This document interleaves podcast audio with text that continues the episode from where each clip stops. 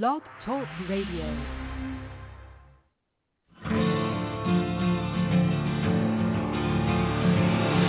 It's time to strap our boots on. This is a perfect day to die. Wipe the blood out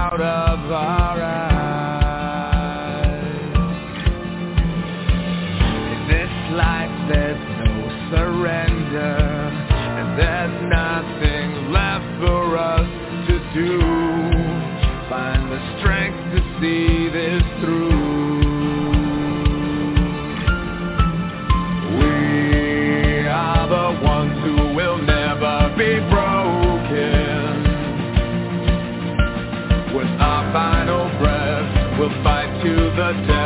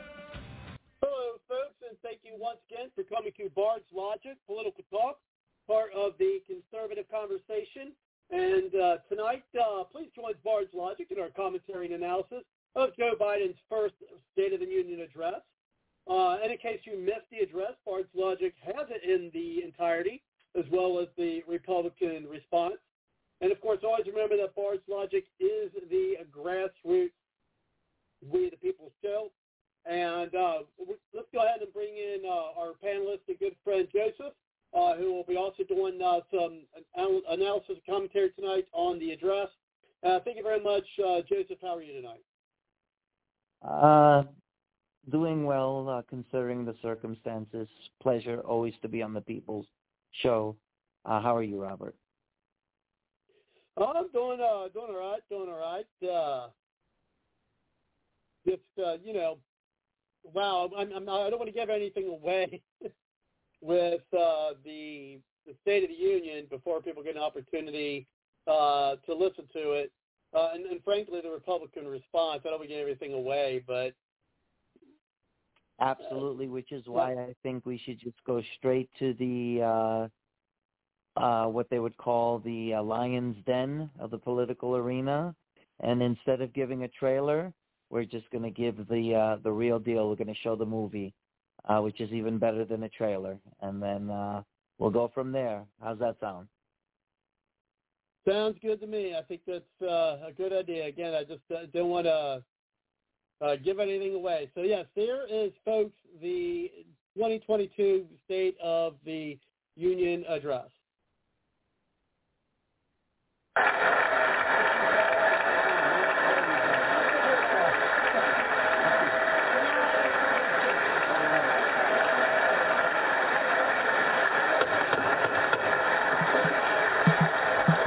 Members of Congress, I have the high privilege privilege and distinct honor of presenting to you the President of the United States.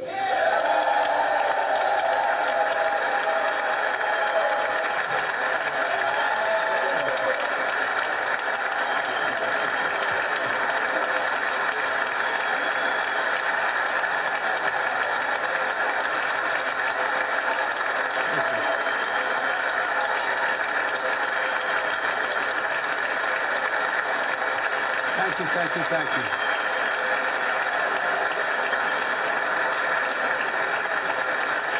Thank you all very much. Thank you, General. Thank you. Thank you. Thank you all very, very much. Thank you. Please.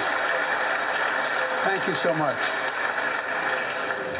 Madam Speaker, Madam Vice President, and our First Lady and Second Gentleman, members of Congress and the Cabinet, Justice of the Supreme Court, my fellow Americans. Last year, COVID-19 kept us apart. This year, we're finally together again. Tonight,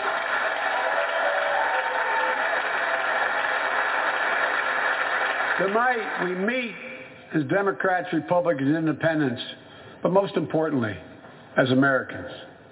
With the duty to one another to America, to the American people, to the Constitution, and an unwavering resolve that freedom will always triumph over tyranny.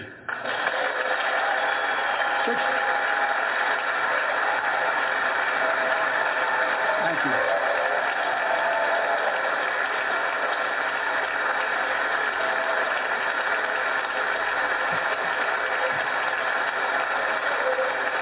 Six days ago, Russia's Vladimir Putin sought to shake the very foundations of the free world, thinking he could make it bend to his menacing ways. But he badly miscalculated. He thought he could roll into Ukraine and the world would roll over. Instead, he met with a wall, a wall of strength he never anticipated or imagined. He met the Ukrainian people.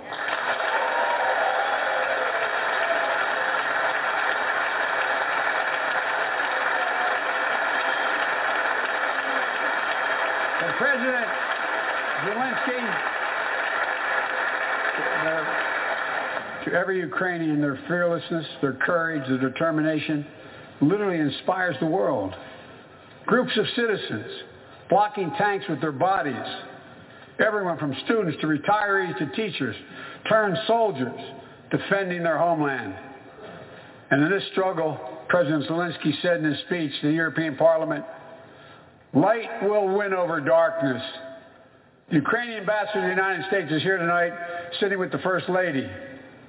Let each of us, if you're able to stand, stand and send an unmistakable signal to the world of Ukraine. Thank you. Thank you, thank you, thank you.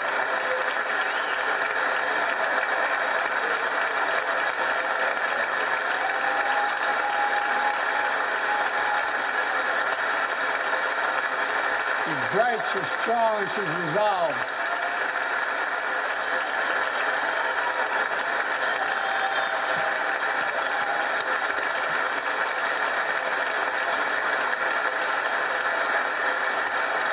Yes. We, the United States of America, stand with the Ukrainian people. Throughout our history, we've learned this lesson. When dictators do not pay a price for their aggression, they cause more chaos. They keep moving. And the cost, the threats to the America and America to the world keeps rising. That's why the NATO alliance was created, to secure peace and stability in Europe after World War II. The United States is a member, along with 29 other nations. It matters. American diplomacy matters. American resolve matters. Putin's latest attack on Ukraine was premeditated and totally unprovoked. He rejected repeated, repeated efforts at diplomacy. He thought the West and NATO wouldn't respond. He thought he could divide us at home, in this chamber, in this nation. He thought he could divide us in Europe as well. But Putin was wrong. We are ready. We are united, and that's what we did. We stayed united. We prepared extensively and carefully. We spent months building coalitions of other freedom-loving nations in Europe and the Americas, to, from America to the Asian and African continents to confront Putin. Like many of you, I spent countless hours unifying our European allies. We shared with the world in advance what we knew Putin was planning and precisely how we would try to falsify and justify his aggression. We countered Russia's lies with the truth. And now, now that he's acted, the free world is holding him accountable, along with 27 members of the European Union, including France, Germany, Italy, as well as countries like the United Kingdom, Canada, Japan, Korea, Australia, New Zealand, and many others, even Switzerland, are inflicting pain on Russia and supporting the people of Ukraine. Putin is now isolated from the world more than he has ever been. Together, together,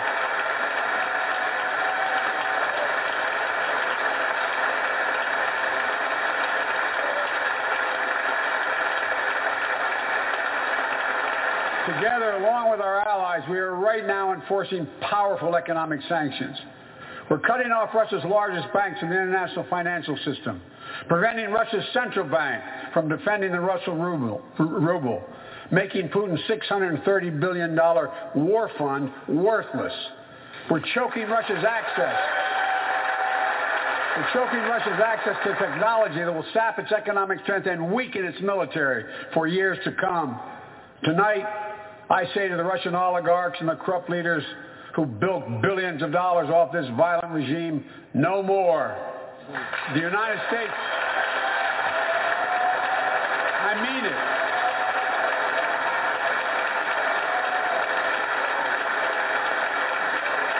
The United States Department of Justice is assembling a dedicated task force to go after the crimes of the Russian oligarchs.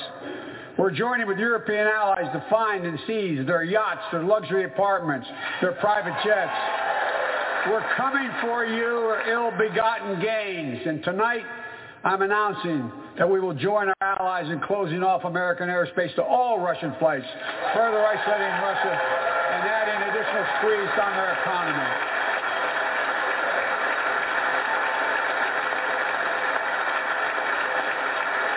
He has no idea what's coming. The ruble has already lost 30% of its value. The Russian stock market has lost 40% of its value, and trading remains suspended. The Russian economy is reeling, and Putin alone is the one to blame.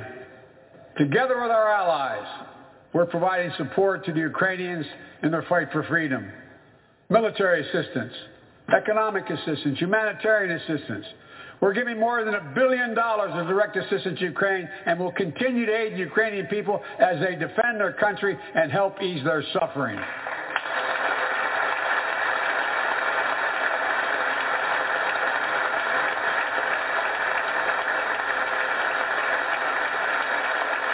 But let me be clear. Our forces are not engaged and will not engage in the conflict with Russian forces in Ukraine. Our forces are not going to Europe to fight Ukraine, but to defend our NATO allies in the event that Putin decides to keep moving west. For that purpose, we have mobilized American ground forces, air squadrons, ship deployments to protect NATO countries including Poland, Romania, Latvia, Lithuania, and Estonia. And as I've made crystal clear, the United States and our allies will defend every inch of territory that is NATO territory with the full force of our collective power. Every single inch.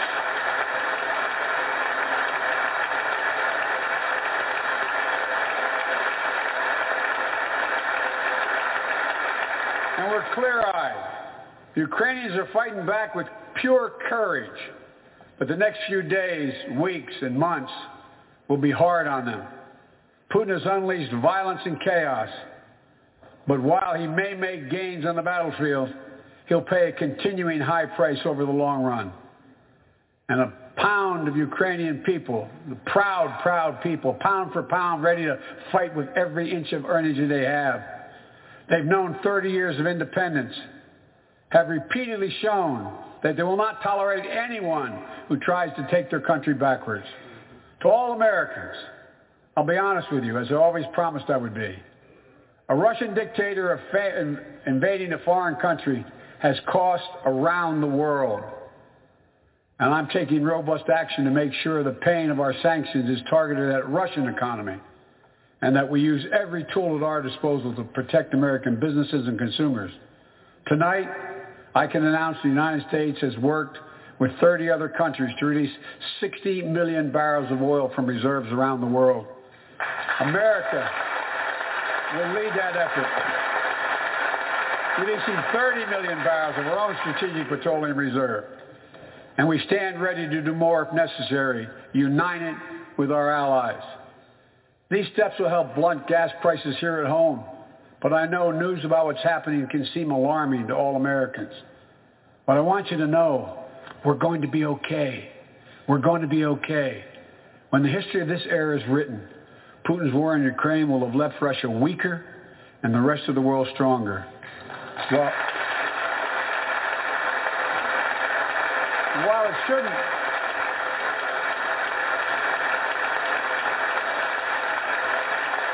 while it shouldn't have taken well, it shouldn't have taken something so terrible for people around the world to see what's at stake. Now everyone sees it clearly.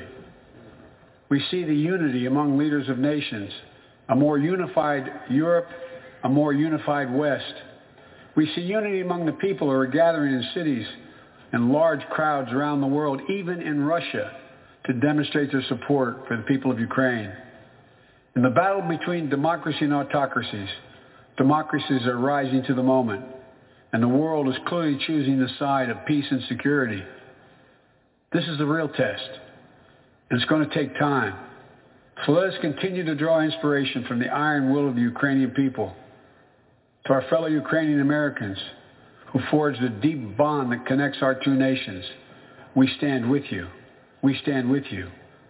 Putin may circle Kiev with tanks but he'll never gain the hearts and souls of the Iranian people. He'll never, he'll never extinguish their love of freedom, and he will never, never weaken the resolve of the free world.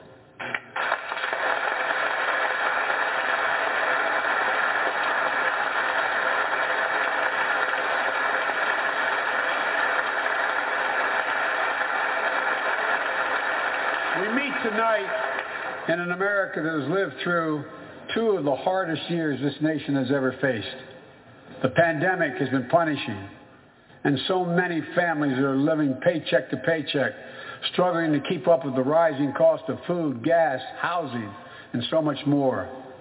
I understand like many of you did. My dad had to leave his home in Scranton, Pennsylvania to find work. So like many of you, I grew up in a family when the price of food went up, it was felt throughout the family. It had an impact. That's when one of the first things I did as president was fight to pass the American Rescue Plan. Because people were hurting. We needed to act, and we did. Few pieces of legislation have done more at a critical moment in our history to lift us out of a crisis. It fueled our efforts to vaccinate the nation and combat COVID-19, delivered immediate economic relief to tens of millions of Americans. It helped put food on the table Remember those long lines of cars waiting for hours just to get a box of food put in their trunk? It cut the cost of health care insurance. And as my dad used to say, it gave the people just a little bit of breathing room. Unlike the $2 trillion tax cut passed in the previous administration that benefited the top 1% of Americans, the American Rescue Plan, the American Rescue Plan helped working people and left no one behind. Folks,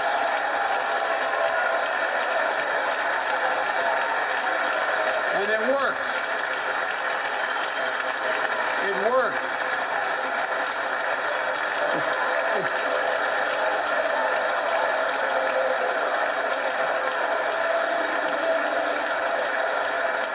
It Jobs, lots of jobs. In fact, our economy created over 6.5 million new jobs just last year. More jobs in one year than ever before in the history of the United States of America. The economy grew at a rate of 5.7 last year, the strongest growth rate in 40 years. And the first step in bringing fundamental change to our economy that hasn't worked for working people in this nation for too long. For the past 40 years, we were told that tax break for those at the top and benefits would trickle down and everyone would, uh, would benefit. But that trickle-down theory led to a weaker economic growth, lower wages, bigger deficits, and a widening gap between the top and everyone else in, in, in nearly a century. Look, Vice President Harris and I ran for office, and I realize we have fundamental disagreements on this, but ran for office with a new economic vision for America. Invest in America. Educate Americans. Grow the workforce. Build the economy from the bottom up and the middle out, not from the top down. Because we know. Because we know.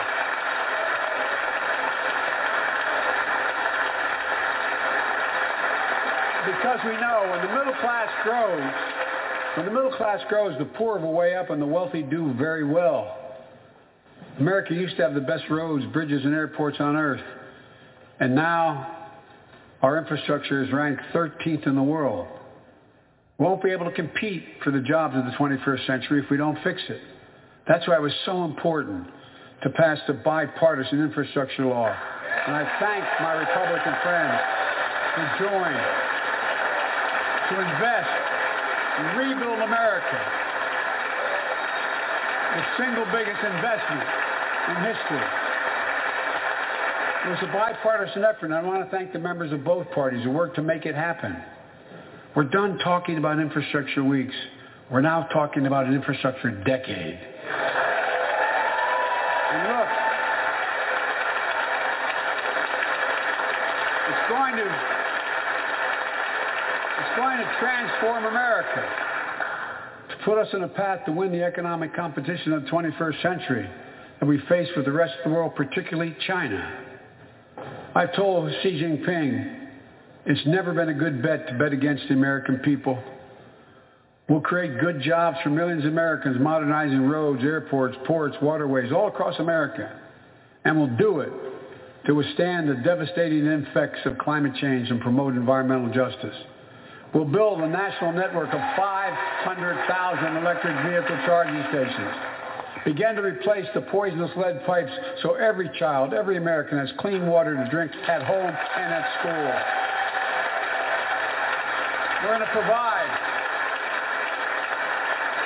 provide affordable, high-speed internet for every American, rural, suburban, urban, and tribal communities.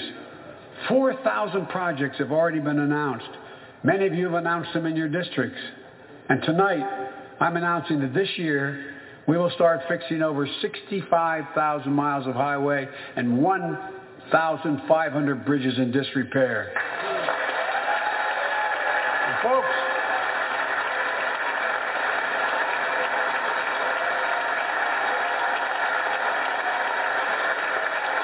when we use taxpayers' dollars to rebuild America, we're going to do it by buying America buy American products, support American jobs. The federal government spends about $600 billion a year to keep this country safe and secure. There's been a law on the books for almost a century to make sure taxpayers' dollars support American jobs and businesses. Every administration, Democrat and Republican, says they'll do it. But we're actually, we're actually doing it.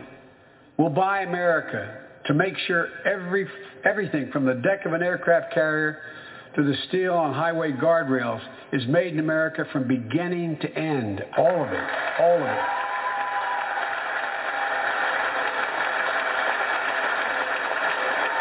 But folks, to compete for the jobs of the future, we also need a level playing field with China and other competitors. That's why it's so important to pass the Bipartisan Innovation Act sitting in Congress that will make record investments in emerging technologies and American manufacturing. We used to invest almost 2% of our GDP in research and development. We don't now. Can't. China is. Let me give you one example why it's so important to pass. If you travel 20 miles east of Columbus, Ohio, you'll find a thousand empty acres of land. It won't look like much, but if you stop and look closely, you'll see a field of dreams, the ground on which America's future will be built.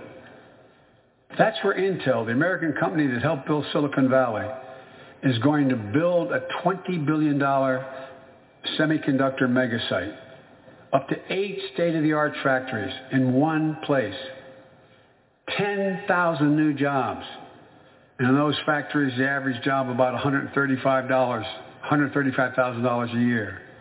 Some of the most sophisticated manufacturing in the world to make com- computer chips the size of a fingertip that power of the world in everyday lives, from smartphones, technology to the internet, technology that's yet to be invented.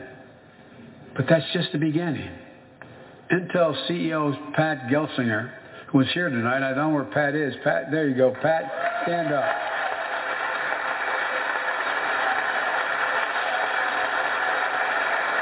Pat.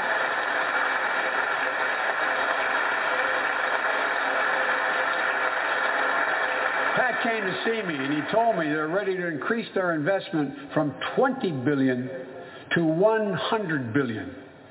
That would be the biggest investment in manufacturing in American history. And all they're waiting for is for you to pass this bill. So let's not wait any longer. Send it to my desk. I'll sign it. And we'll really take off in a big way. And folks, Intel is not alone. There's something happening in America. Just look around and you'll see an amazing story. The rebirth of pride that comes from stamping products made in America. The revitalization of American manufacturing. Companies are choosing to build new factories here when just a few years ago they would have gone overseas. That's what's happening. Ford is investing $11 billion in electric vehicles, creating 11,000 jobs across the country. GM is making the largest investment in its history, $7 billion to build electric vehicles, creating 4,000 jobs in Michigan. All told, 369,000 new manufacturing jobs were created in America last year alone. Folks,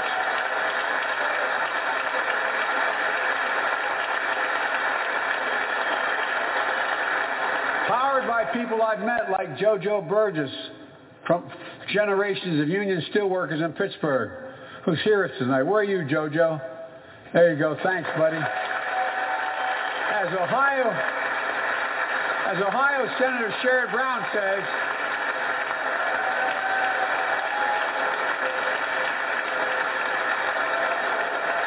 as Sherrod Brown says, it's time to bury the label Rust Belt. It's time to see the the what used to be called the Rust Belt become the, the, the, home of, of a significant resurgence of manufacturing. And with all the bright spots in our economy, record job growth, higher wages, too many families are struggling to keep up with their bills. Inflation is robbing them of gains they thought otherwise they would be able to feel. I get it. That's why my top priority is getting prices under control. Look, our economy roared back faster than almost anyone predicted. But the pandemic meant that businesses had a hard time hiring enough people because of the pandemic to keep up production in their factories. So you didn't have people making those beams that went into buildings because they were out. The factory was closed. The panic also disrupted the global supply chain. Factories closed. When that happens, it takes longer to make goods and get them to the warehouses, to the stores, and go, prices go up. Look at cars last year. One third of all the inflation was because of automobile sales. There weren't enough semiconductors to make all the cars that people wanted to buy. And guess what? Prices of automobiles went way up, especially used vehicles as well. But, and so we have a choice. One way to fight inflation is to drive down wages and make Americans poorer. I think I have a better idea to fight inflation. Lower your costs, not your wages. Folks,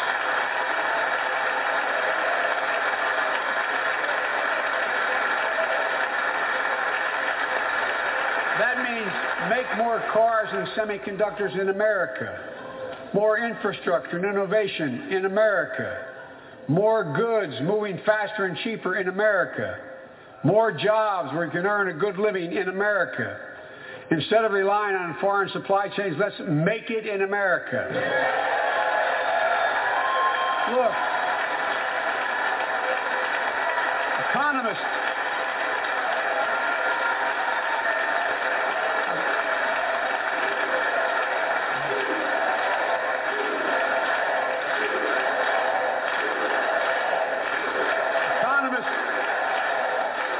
call this increasing the productive capacity of our economy. Of our economy. I call it building a better America. My plan to fight inflation will lower your costs and lower the deficit.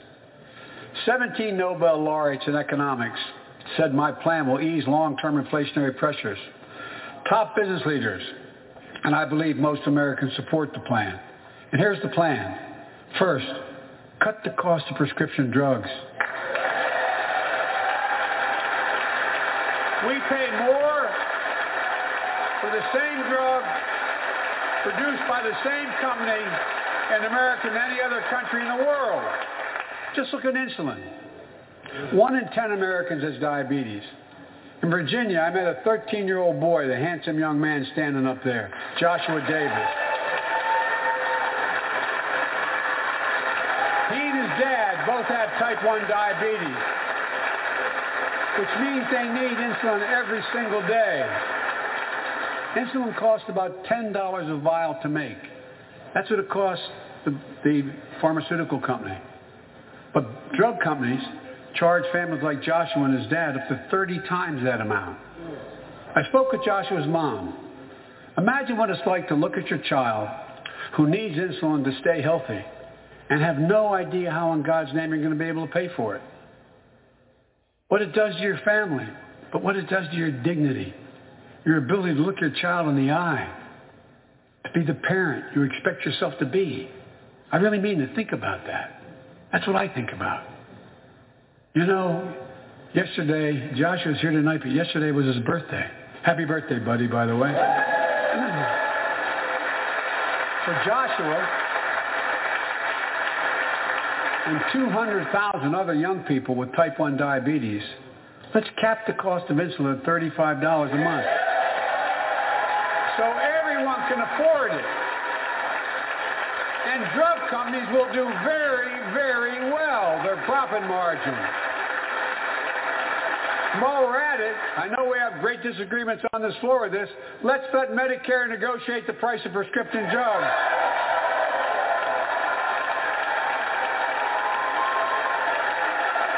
They already set the price for VA drugs. Look, the American Rescue Plan is helping millions of families with Affordable Care Act plans to save them $2,400 a year on their health premiums. Let's close the coverage gap and make these savings permanent. And second, let's cut energy costs for families, an average of $500 a year by combating climate change. Let's provide an investment tax credits to weatherize your home and your business to be energy efficient and get a tax credit for it. Double America's clean energy production in solar, wind, and so much more. Lower the price of electric vehicles, saving another $80 a month that you're not going to have to pay at the pump. Folks, third, the third thing we can do to change the standard of living for hardworking folks is cut the cost of child care cut the cost of child care. Folks, if you live in a major city in America, you pay up to $14,000 a year for child care per child. I was a single dad for five years, raising two kids. I had a lot of help, though. I had a mom, a dad, a brother, and a sister that really helped. But middle class and working folks shouldn't have to pay more than 7% of their income to care for the young children. My plan, my plan would cut the cost of child care in half for most families and help parents, including millions of women who left the workforce during the pandemic because they couldn't afford child care, to be able to get back to work, generating economic growth. But my plan doesn't stop there. It also includes home and long-term care, more affordable housing, pre-K for three and four-year-olds. All these will lower costs for families. And under my plan, nobody, let me say this again, nobody earning less than $400,000 a year will pay an additional penny in new taxes. Not a single penny.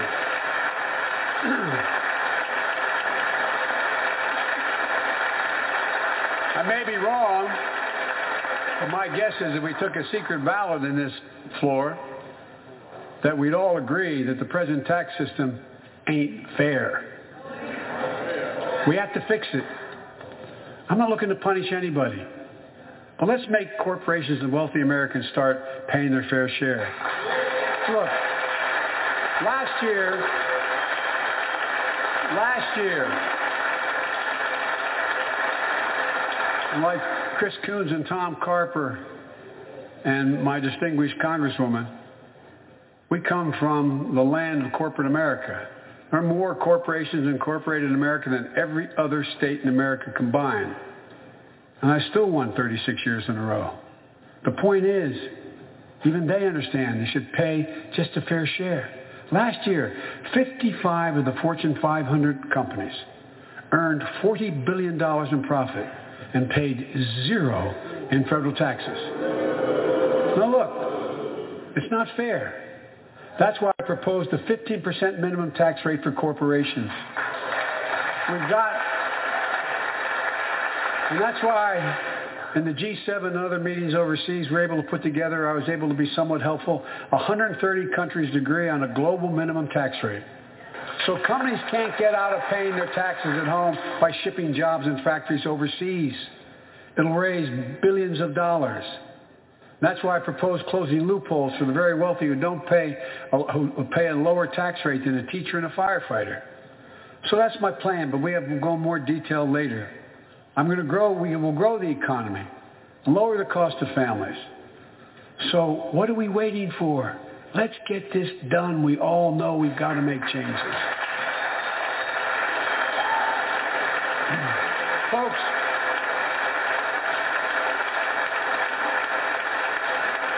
and while you're at it, confirm my nominees for the Federal Reserve, which plays a critical role in fighting inflation. My plan will not only lower costs and give families a fair shot, it will lower the deficit. The previous administration not only ballooned the deficit with those tax cuts for the very wealthy and corporations, it undermined the watchdogs, the job of those to keep pandemic relief funds being wasted. Remember we had those debates about whether or not those watchdogs should be able to see every day how much money was being spent, where was it going to the right place? But in my administration, the watchdogs are back. And we're going to go after the criminals who stole billions of relief money meant for small business and millions of Americans. Tonight I'm announcing that the Justice Department will soon name a chief prosecutor for pandemic fraud.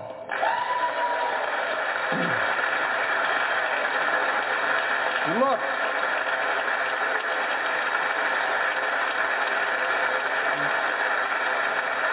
I think we all agree. Thank you. By the end of this year, the deficit will be down to less than half of what it was before I took office. The only president ever to cut the deficit by more than $1 trillion in a single year. Lowering your cost also meant demanding more competition. I'm a capitalist, but capitalism without competition is not capitalism.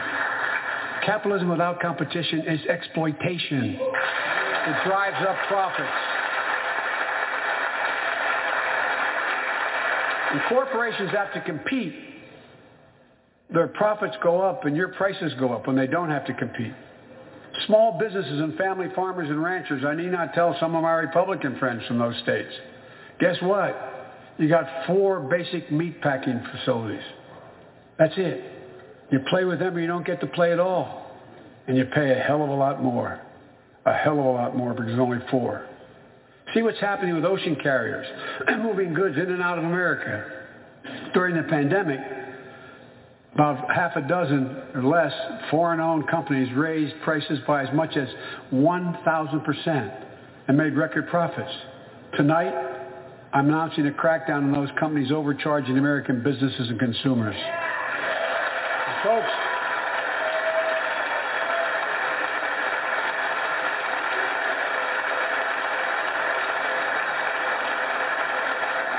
and as Wall Street firms take over more nursing homes, quality in those homes has gone down and costs have gone up. That ends on my watch. Medicare is going to set higher standards for nursing homes and make sure your loved ones get the care they deserve and that they inspect and they will look at closely.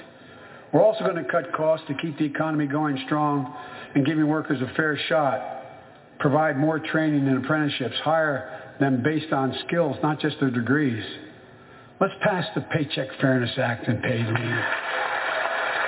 Raise the minimum wage to $15 an hour and extend the child tax credit so no one has to raise a family in poverty. Let's increase Pell Grants, increase our historic support for HBCUs, and invest in what Jill, our First Lady who teaches full-time, calls America's best-kept secret, community colleges. Look, let's pass the PRO Act. When a majority of workers want to form a union, they shouldn't be able to be stopped. When we invest in our workers and we build an economy from the bottom up and the middle out together, we can do something we haven't done in a long time. Build a better America. For more than two years, COVID has impacted every decision in our lives and the life of this nation. And I know you're tired, frustrated, and exhausted. That doesn't even count the close to a million people who sit at a dining room table or a kitchen table and uh, look at an empty chair because they lost somebody. But I also know this. Because of the progress we've made, because of your resilience and the tools that we have been provided by this Congress, tonight I can say we're moving forward safely back to a norm, norm, more normal routines. We've reached a new moment in the fight against COVID-19 where severe cases are down to a level not seen since July of last year. Just a few days ago, the Center for Disease Control and Prevention issued a new mask guidelines. Under the new guidelines, most Americans and most of the country can now go mask-free. And based on projections, based on projections, more of the country will reach a point across that point across the next couple of weeks. And thanks to the progress we've made in the past year, COVID-19 no longer need control our lives. I know some are talking about living with COVID-19. But tonight, I say that we never will just accept living with COVID-19. We'll continue to combat the virus as we do other diseases. And because this virus mutates and spreads, we have to stay on guard. And here are four common sense steps as we move forward safely, in my view. First, stay protected with vaccines and treatments. We know how incredibly effective vaccines are. If you're vaccinated and boosted, you have the highest degree of protection. And we'll never give up on vaccinating more Americans. Now, I know parents with kids under five are eager to see their vaccines authorized for their children. Scientists are working hard to get that done, we'll be ready with plenty of vaccines if and when they do. We're all ready. We, we are also ready with antiviral treatments. If you get COVID-19, the Pfizer pill reduces your chances of ending up in the hospital by 90%. I've ordered more pills than anyone in the world has. Pfizer is working overtime to get us a million pills this month and more than double that next month. And now we're launching the Test to Treat initiative. So people can get tested at a pharmacy and if they prove positive, receive the antiviral pills on the spot at no cost. Folks, if you're if you're immunocompromised or have some other vulnerability, we have treatments and free high-quality masks. We're leaving no one behind or ignoring anyone's needs as we move forward. On testing, we've made hundreds of millions of tests available, and you can order them for free to your doorstep. And we've already ordered free tests. If you already ordered free tests tonight, I'm announcing you can order another group of tests. COVID, go to covidtest.gov starting next week, and you can get more tests. Second, we must prepare for new variants. Over the past, we've gotten much better at detecting new variants. If necessary, we'll be able to develop new vaccines within 100 days instead of maybe months or years. And if Congress provides the funds we need, we'll have new stockpiles of tests, masks, pills ready if needed. I can't promise a new variant won't come, but I can, I can promise you we'll do everything within our power to be ready if it does. Third,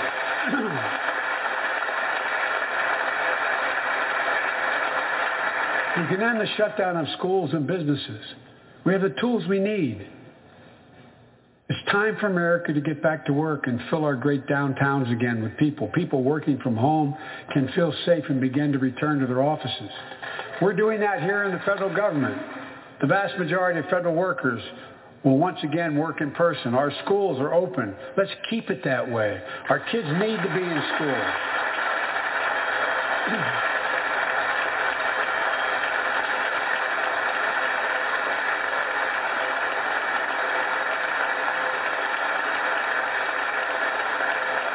With 75% of, adult, 75% of adult Americans fully vaccinated and hospitalizations down by 77%, most Americans can remove their masks and stay in the classroom and move forward safely. We achieved this because we provided free vaccines, treatments, tests, and masks. Of course, continuing this costs money, so I'll not surprise you. I'll be back to see you all. And I'm going to soon send a request to Congress the vast majority of Americans have used these tools and may want again. We may need them again. So I expect Congress, and I hope you'll pass that quickly. Fourth, we'll continue vaccinating the world. We've sent 475 million vaccine doses to 112 countries, more than any nation on earth. We won't stop. Because you can't build a wall high enough to keep out a, a, a, a vaccine, the vaccine can stop the spread of these diseases. You know, we've lost so much in COVID-19. Time with one another. The worst of all, the much loss of life. Let's use this moment to reset. So stop looking at COVID as a partisan dividing line. See it for what it is, a god-awful disease Let's stop sending each, seeing each other as enemies and start seeing each other for who we are, fellow Americans. Look.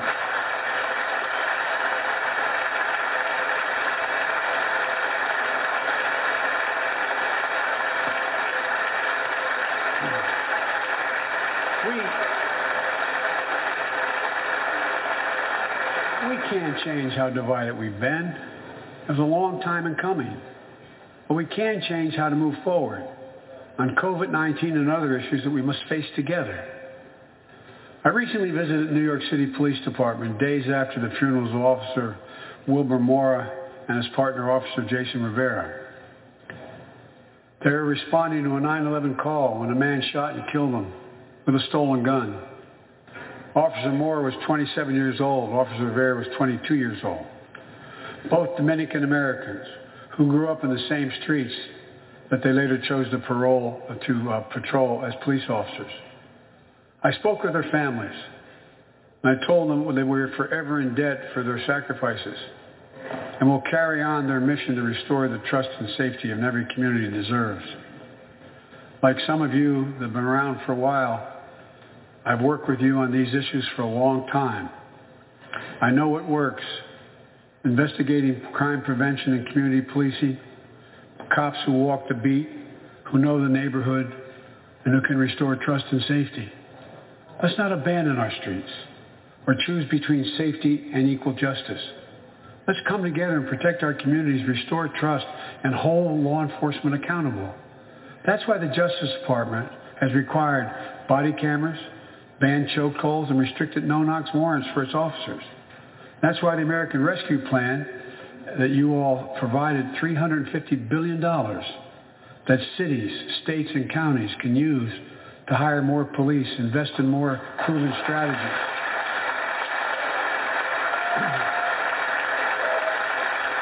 proven strategies like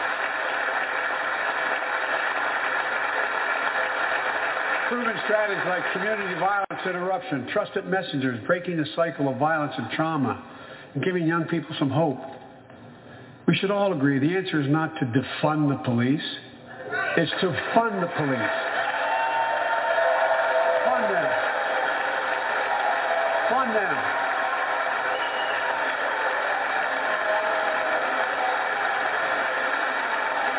Fund them with resources and training. Resources and training they need to protect our communities. I ask Democrats and Republicans alike to pass my budget and keep our neighborhoods safe. And we'll do everything in my power to crack down on gun trafficking of ghost guns that you can buy online, assemble at home, no serial numbers, can't be traced. I ask Congress to pass proven measures to reduce gun violence, pass universal background checks. Why should anyone on the terrorist list be able to purchase a weapon? Why? Why? And folks, ban assault weapons with high-capacity magazines that hold up to 100 rounds.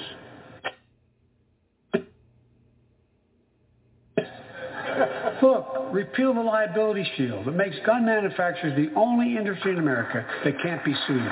The only one. Imagine had we done that with the tobacco manufacturers. These laws don't infringe on the Second Amendment. They save lives.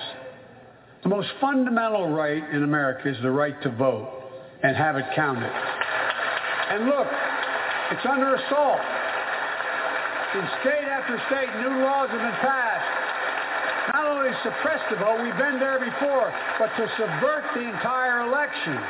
We can't let this happen. Tonight I call on the Senate to pass, pass the Freedom to Vote Act, pass the John Lewis Act, Voting Rights Act. And while you're at it, pass the Disclose Act so Americans know who's funding our election. Look, tonight, I like to honor someone who dedicated his life to serve this country. Justice Breyer, an Army veteran, constitutional scholar, retiring Justice of the United States Supreme Court. Justice Breyer, thank you for your service. Thank you, thank you, thank you. Get up, stand up and see. Thank you.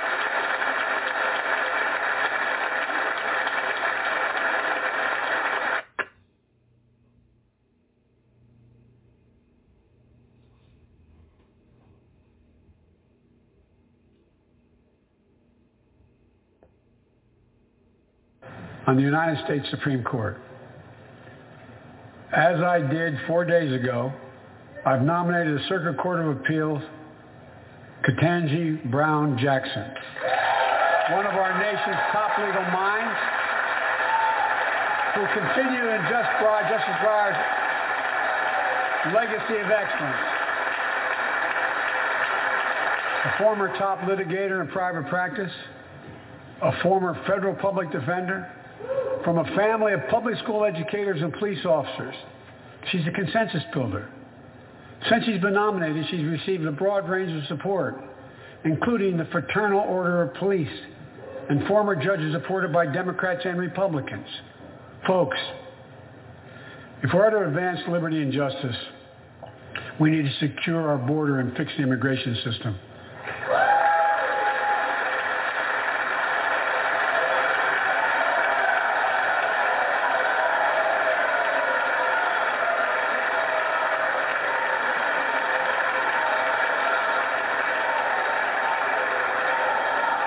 And as you might guess, I think we can do both.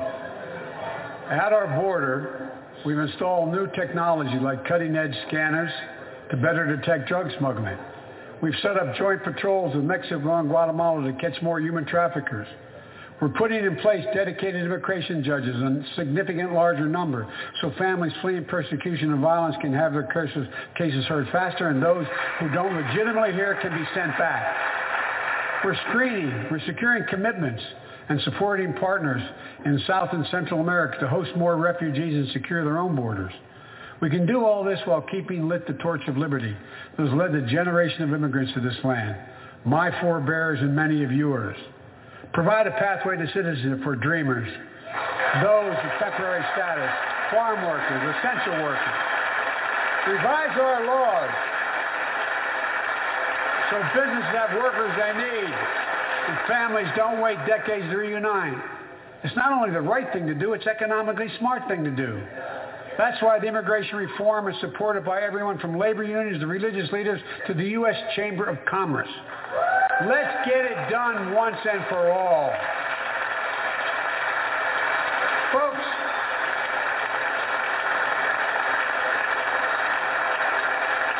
advancing liberty and justice also requires protecting the rights of women.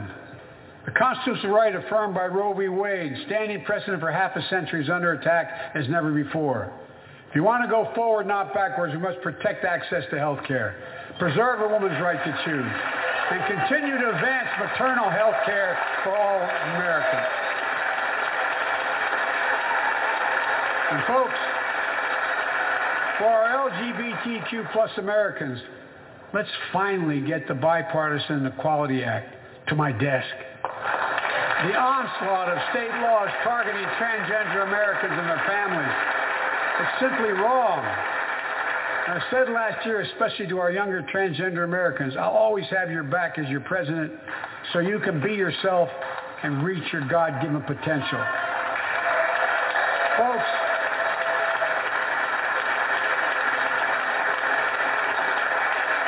as I've just demonstrated, it often appears we do not agree, and that we, we do agree on a lot more things than we acknowledge.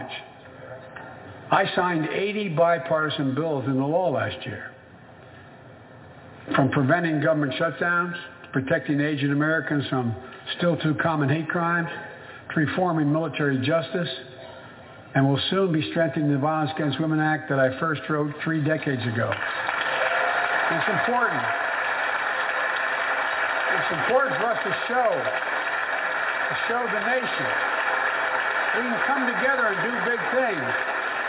Tonight I'm offering a unity agenda for the nation. Four big things we can do together, in my view.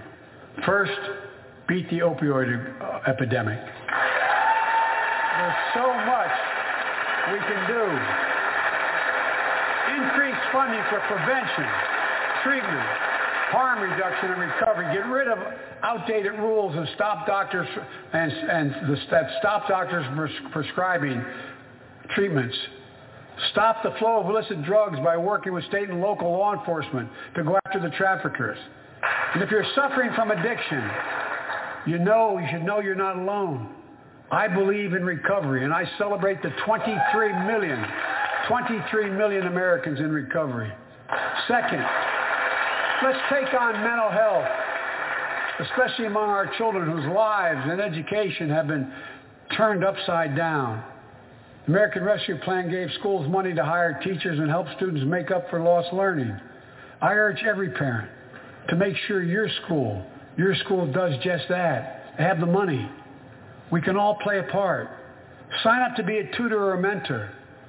Children were also struggling before the pandemic. Bullying, violence, trauma, and the harms of social media. As Frances Haugen, who is here tonight with us, has shown, we must hold social media platforms accountable for the national experiment they're conducting on our children for profit.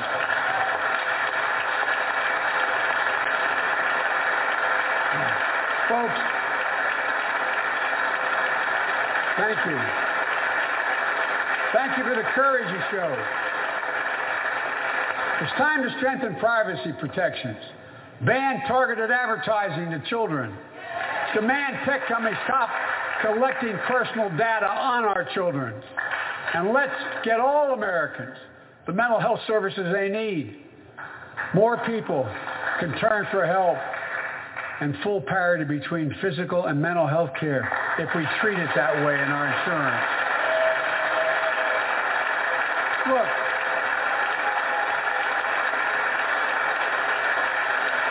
the third piece of that agenda is support our veterans. Veterans are the backbone and the spine of this country. They're the best of us. I've always believed that we have a sacred obligation to equip those we send to war and care for those and their family when they come home. My administration is providing assistance in job training, housing, and now helping lower-income veterans get VA care debt-free. And our troops in Iraq have faced in Afghanistan have faced many dangers. One being stationed at bases breathing in toxic smoke from burn pits. Many of you have been there. I've been in and out of Iraq and Afghanistan over 40 times. These burn pits that incinerate waste, the waste of war, medical and hazards material, jet fuel, and so much more. And they come home, many of the world's fittest and best trained warriors in the world. Never the same. Headaches, numbness, dizziness. A cancer that would put them in a flag draped coffin. I know. One of those one of those soldiers was my son, Major Beau Biden. I don't know for sure if the burn pit that he lived near, that his hooch was near in Iraq and earlier than that in Kosovo, is the cause of his brain cancer, the disease of so many other troops. But I am committed to find out everything we can, committed to military families like Danielle Robinson from Ohio, the widow of Sergeant First Class Heath Robinson. He was born a soldier, Army National Guard, combat medic in Kosovo and Iraq, stationed near Baghdad just yards from burn pits the size of football fields. Danielle is here with us tonight. They love going to Ohio State football games.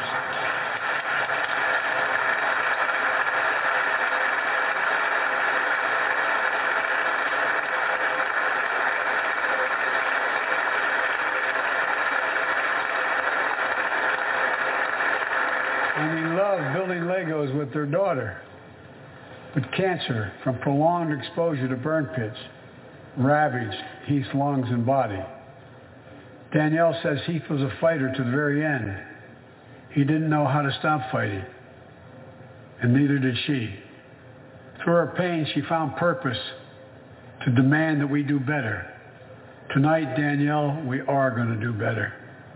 The VA, the VA is hiring new ways of linking toxic exposure to disease, already helping more veterans get benefits. And tonight, I'm announcing we're expanding eligibility to veterans suffering from nine respiratory cancers. I'm also calling on Congress to pass a law to make sure veterans devastated by toxic exposure in Iraq and Afghanistan finally get the benefits and the comprehensive health care they deserve.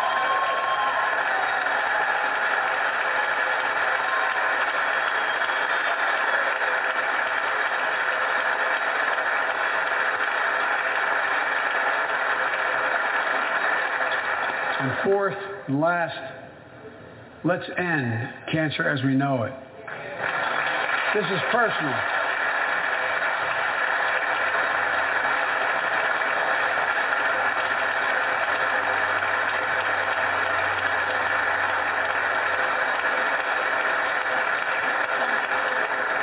This is personal to me and to Jill and to Kamala and so many of you. So many of you have lost someone you love. Husband, wife, son, daughter, mom, dad. Cancer is the number two cause of death in America, second only to heart disease. Last month, I announced the plan to supercharge the cancer moonshot that President Obama asked me to lead six years ago. Our goal is to cut cancer death rates by at least 50% over the next 25 years. I think we can do better than that. Turn cancers from death sentences into treatable diseases. More support for patients and their families. To get there, I call on Congress to fund what I call ARPA-H, Advanced, Advanced Research Projects Agency for Health, patterned after DARPA in the Defense Department. Projects that led in DARPA to the internet, GPS, and so much more to make our forces more safer and be able to wage war more with more clarity. ARPA will have a singular purpose to drive breakthroughs in cancer, Alzheimer's and diabetes, and more. A unity agenda for the nation. We can do these things. It's within our power, and I don't see a partisan edge to any one of those four things. My fellow Americans, tonight we've gathered in this sacred space, a citadel of democracy, in this capital. Generation after generation of Americans have debated great questions amid great strife and have done great things. We fought for freedom, expanded liberty, debated totalitarianism and terror. We built the strongest, freest, and most prosperous nation the world has ever known. Now is the hour, our moment of responsibility, our test of resolve and conscience, of history itself. It is in this moment that our character of this generation is formed. Our purpose is found. Our future is forged. Well, I know this nation. We'll meet the test, protect freedom and liberty, expand fairness and opportunity, and we will save democracy. As hard as those times have been, I'm more optimistic about America today than I've been my whole life because I see the future that's within our grasp because I know there's simply nothing beyond our, our capacity. We're the only nation on earth that has always turned every crisis we've faced into an opportunity. The only nation that can be defined by a single word, possibilities. So on this night, on our 245th year as a nation, I've come to report on the state of the nation, the state of the union. And my report is this. The state of the union is strong because you, the American people, are strong. We are stronger today. We are stronger today than we were a year ago. And we'll be stronger a year from now than we are today. This is our moment to meet and overcome the challenges of our time. And we will, as one people, one America, the United States of America. God bless you all, and may God protect our troops. Thank you. Go get him.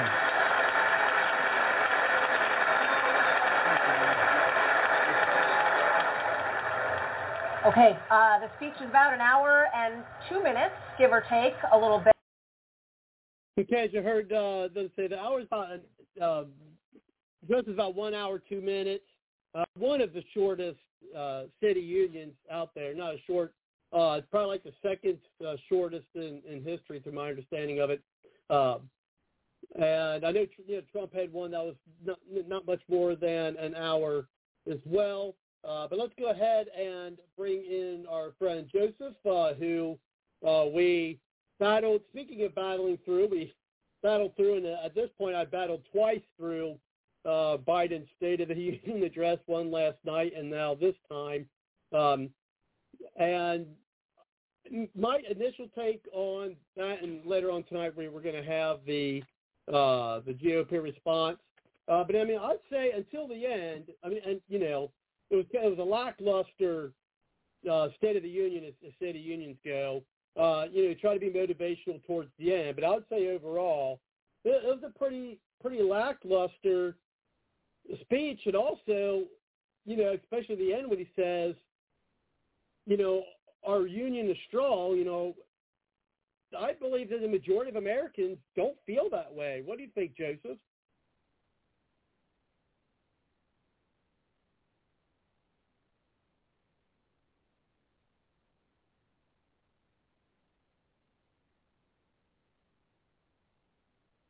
Joseph, I got your mic on. Oh, Oh, I'm so so so sorry, so sorry. Oh, you must have had yourself oh, my apologies. I was I was taking a nap. About five minutes into the speech, I was just, I was I I fell asleep. I guess it was sorry. It was so boring. I just couldn't bear it, so I took a little nap. And um no, no, no. I almost felt like I wanted to fall asleep through it. Um, couple of observations. I've been watching State of the Union addresses since I was 13 and I've never seen uh, the chamber with so many vacant seats. It was like a ghost town in there. Uh, you had a lot of vacant seats uh, on the Republican side and on the Democratic side, which speaks volumes. That I've never seen that in, you know, ever in my lifetime like that. Uh, clearly, you have a lot of Democrats who are distancing themselves from Biden, and they think that that Hail Mary is going to save them in the midterms. So for politi- political expediency, they didn't show up. Uh, but what they don't realize is it's too late for that. This is the calm before the storm. And I can't even call it a red tsunami anymore. I'm just going to call it for what it is. It's going to be a red bloodbath in November. And then the Republicans, well, of course, you had uh, um, yeah, Mitt Romney, you had Mitch McConnell, you had McCarthy, you had Scalise, um, you had Susan Collins, you know, your typical rhinos. Very disappointing to see Ted Cruz there. Very disappointing to see Marjorie Taylor Greene there. I mean, I just don't get it. it. If I were a Republican and I were in office, I would have boycotted it and I would have not shown up. Like most Republicans, I actually give them credit, didn't show up. Why would Marjorie Taylor Greene show up? And on one occasion, she applauded. I'm like, are you kidding me? Is compassionate conservatism coming back to life from 2000 when George W. Bush ran? that soft conservatism approach that didn't work, that caused eight years of failure, that gave the keys to Barack Obama, who then hijacked the party all the way to the left, which used to be a centrist party. So, and then you look at the Supreme Court justices, four only showed up. The other four didn't. That's also unprecedented. So the majority of the so-called applause that the occupier in chief was receiving was from his uh, staff cabinet members and the very few Democrats who showed up who magically were able to clap their hands really loud to make it seem as though they were it was a was a, a raucous crowd or it was a large crowd. So right off the bat, before Biden even walks in, it's like, holy shoots, wow, this is bad. I mean, this is guilt by association. Nobody wants wants to touch the Biden fountain. Nobody.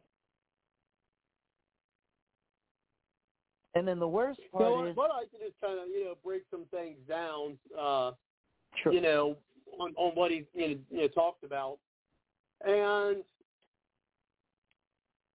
you know, one of the things, I mean, if you, uh, well, one thing like I brought, you know, I wrote down here when I first seen it is how smug Kamala Harris looks. But anyway, uh, you know, he says his duty is to the the, the people in the in the Constitution, and then one of his most important duties as you know President of the United States is to pick a Supreme Court justice, and he picks uh, Ketanji Brown Jackson. And while she may have some qualifications, I mean, I mean, she's been overturned a lot, and not just by like conservative courts, but liberal ones as well. So you've got someone who's going to be in the highest office of you know in the land, you know, court wise for life, and you're picking someone who has a record of being turned down by, I mean, the the, the far left, far less judges. I mean, what I mean, what kind of statement does that make? Uh, now, I mean, I don't know if it's going to really tip the scales much of, of the Supreme Court, but you know, to have someone who's been in turn uh, overturned the way she has, you know, I just think I think it just shows that what his criteria really, you know, is or was was picking at least this first, hopefully first and only, uh, Supreme Court justice. And solely her only qualification is the color of her skin. Same thing as uh, as to why he uh, chose Kamala, the color of her skin, and she was a female. Yeah, we see how Not that's working out for the country. But I can tell you what Biden didn't say at the State of the Union. He didn't talk about Afghanistan. He didn't talk about on day one how he eliminated the Keystone Pipeline and other crucial gas lines that we had. He didn't talk about how how his predecessor left us as the most energy independent country in United States history. He didn't say how our predecessor there was no wars or escalations whatsoever in the time that he was president. And um, he didn't talk about uh, the four historic Middle East peace agreements that our predecessor had, or moving the capital of uh, to Jerusalem in Israel. He didn't talk about Afghanistan. He didn't talk about 40-year high in inflation. He didn't talk about how BLM and Antifa have run amok on our cities and the astronomical crime rates in blue cities like New York and Los Angeles and San Francisco and Chicago. He didn't talk about any of his failures. He made a speech as though he was in complete denial, like he was talking about a different dimension, as if we were in a different dimension. He basically spent the beginning of the speech talking about Russia and how tough he is on Russia. We all know that is not the case. Coming from his son, who took millions of dollars from the mayor of Moscow. And he segued into infrastructure, and he segued into driving down the cost of prescriptions. Then he segued into we need to be united. And how many people have suffered because of inflation? And how many people have suffered because of this pandemic? And I'm literally saying, dude, you are the cause of this. Liberal politicians are the cause of this pandemic with your lockdown measures. You're the cause of it. You're sitting there speaking as if you're not the cause of it. You're the solution to it. And at that point, you see Nancy Pelosi coming, rising up several times. She has tears in her eyes. And I'm thinking, they're more nuts than I thought. I mean, I knew they went nuts. I know they're out of touch with reality. I mean, I know they're megalomaniacs, but to see, you know, Nancy Pelosi rise so many times with tears in her eyes, I almost wanted to say, can we donate some, uh, some, uh, you know, Kleenex for her? Can we donate some tissues for her or something like that? I mean, I'm seriously. I mean, yeah, she's rising as if the great Martin Luther King was in the room speaking. You got to be kidding me. And then Kamala with her smirks, and it's it's pretty much the way I thought it was going to be, Robert. He has nothing positive to talk about. It's been a colossal 13 months, unmitigated disasters. So the only well, thing and when he he do is part of his, continue what he's you know, doing. unity. Well, when he mentioned part of his unity, uh, well, one thing I find ironic, you know, I guess he's he's, he's going to he's going to try to fix his own. Uh, I guess he's going to try to fix his own uh, self self-made problems. What I mean by that is, you know, as part of his unity agenda, he's talking about, you know, you know, do something about mental health, which is laudable, of course. You know, I'm not, you know, it is laudable.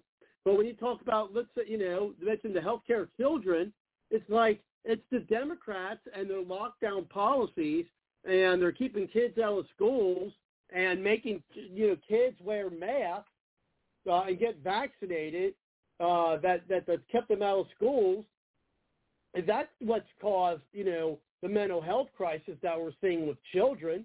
They're the ones who caused it, and then they want to come back Absolutely. and act like you're some kind of hero because you want to you know uh, Absolutely. make that part of your unity agenda. Oh, let's get let's all get behind this. It's like, well, yeah, you're the ones who caused it. Yeah, you should clean up your own mess. Same, same with the opioid uh, epidemic. Like, hello, Absolutely. you know, with your open borders, with all these illegal immigrants and all these drugs coming into the country through our borders, you you know, you're focusing and talking about, you know, Ukraine's borders, and and I think we should do something about that. Uh, we'll talk more about that later. Well, I mean, again, that part of your unity agenda. So, what our, our unity agenda should be helping you clean up your messes that you created. And then all of a sudden he's talking about how he secured the border. I kid you not. The enhanced technology to secure the border that he's implemented. Then he goes on to say that they are for fully funding the police, which is a 360 capitulation.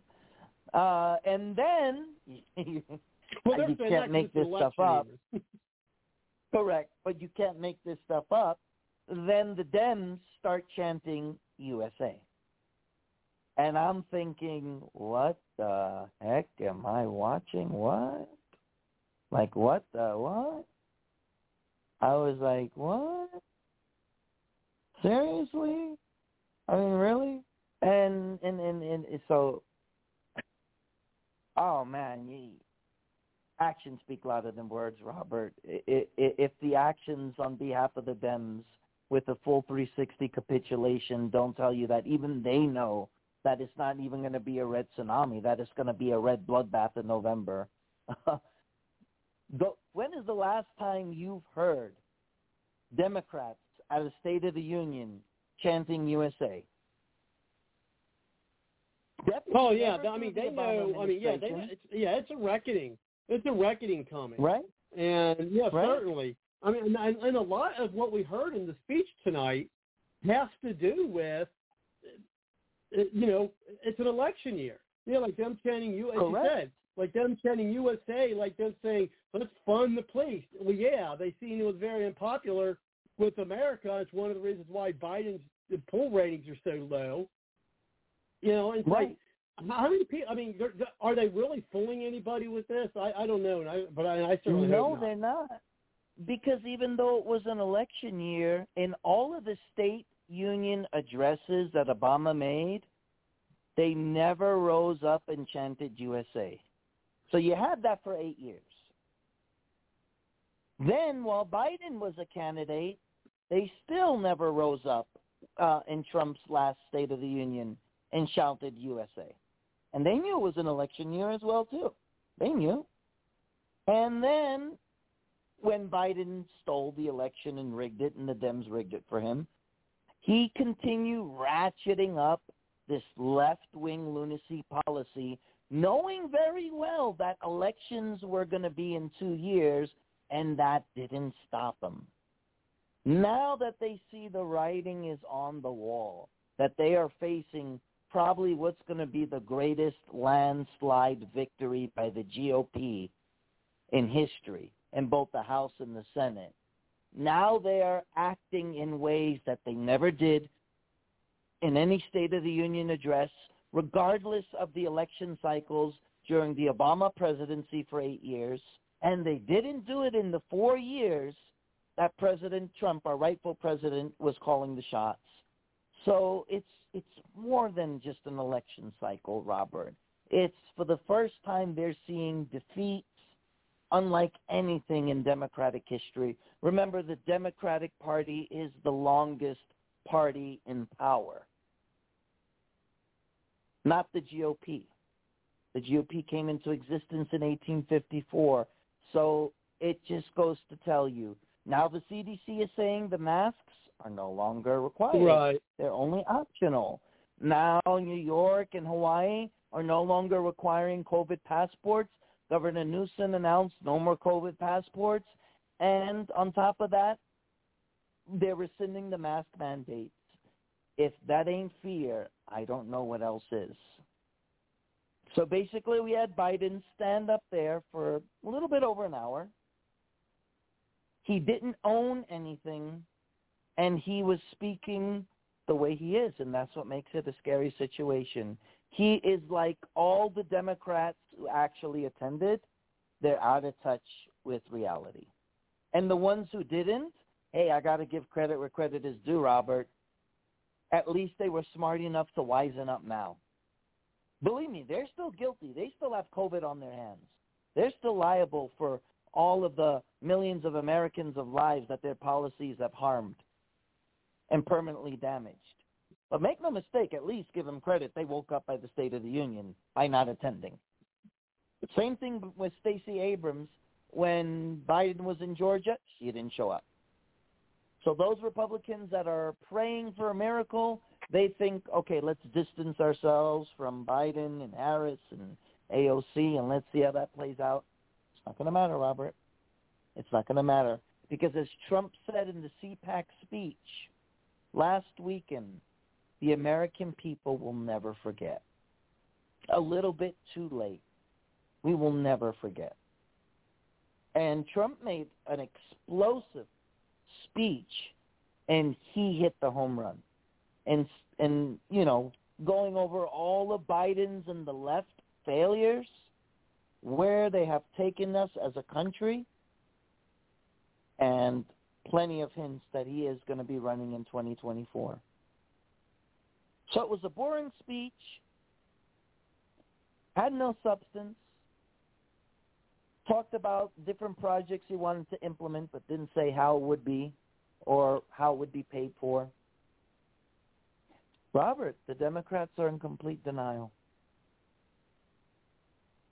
It's well, one of the like I mean, of course he's not going to, of course he's not going to bring this up as well. I mean, you know, is, I mean, and this is stuff I do. I hope the voters, you know, come November, don't forget is that more people died of COVID under Obama than than during the Trump administration. So I mean, more people died there. I mean, uh, and I hope that people don't you know watch this and hear this and yeah see what the Democrats are trying to do now and and and forget how they were you know prior to the State of the Union address. it's impossible to forget once everything has been taken from you. You can't forget. And the problem is their draconian policies and almost every blue state has basically ended people's livelihoods. So for a lot of Americans who've lost everything or on the brink of losing everything, you can't forget. You don't forget trauma. It's impossible. They're uh, they're emotional scars. You can't forget it. That's something that just doesn't go away for people who had businesses for 20, 30 years, mortgages for 20, 30 years, uh, were renting apartments for like over a decade, always paid their rent on time. Uh, people who had their livelihoods taken away from them, people who had to flee states and where they were born and raised and they had all their roots and they had their family there. You can't forget. It's impossible. Trauma doesn't go away. You could get all the therapy you want in the world. You may be able to forgive, but you never forget. And trust me, these people, millions of Americans whose livelihoods are forever changed, never going to come back. They're never going to be compensated. There'll never be reparations for those millions of Americans. Never. They cannot forget. It's impossible. Imagine, Robert, tomorrow, hypothetically, I were to be evicted. And then all my stuff would be thrown out. And then I wouldn't have a job. And then I wouldn't have income. And I'm sleeping in a tent. And let's say I still magically, by some miracle, just had my phone up and running, the only thing I had left. And I watched the State of the Union speech. Do you think they're rescinding all of the COVID lockdown measures? Do you think a person, hypothetically in my position, would be able to forget that? Rhetorical question, no. I'm in a tent. I lost my apartment. I don't have a job. I don't know how I'm going to eat. I'm out in the elements. It's too late. Damage done. Well, and I, and I And still that's, think that's, uh, that's. Well, and they still and they still want to. uh Remember, they they still want to get that you know vaccinate children under five years old. It's ridiculous. They still haven't given up on that one. It is. And I think as conservatives, and especially conservative candidates that are running, they need to continue to remind their voters.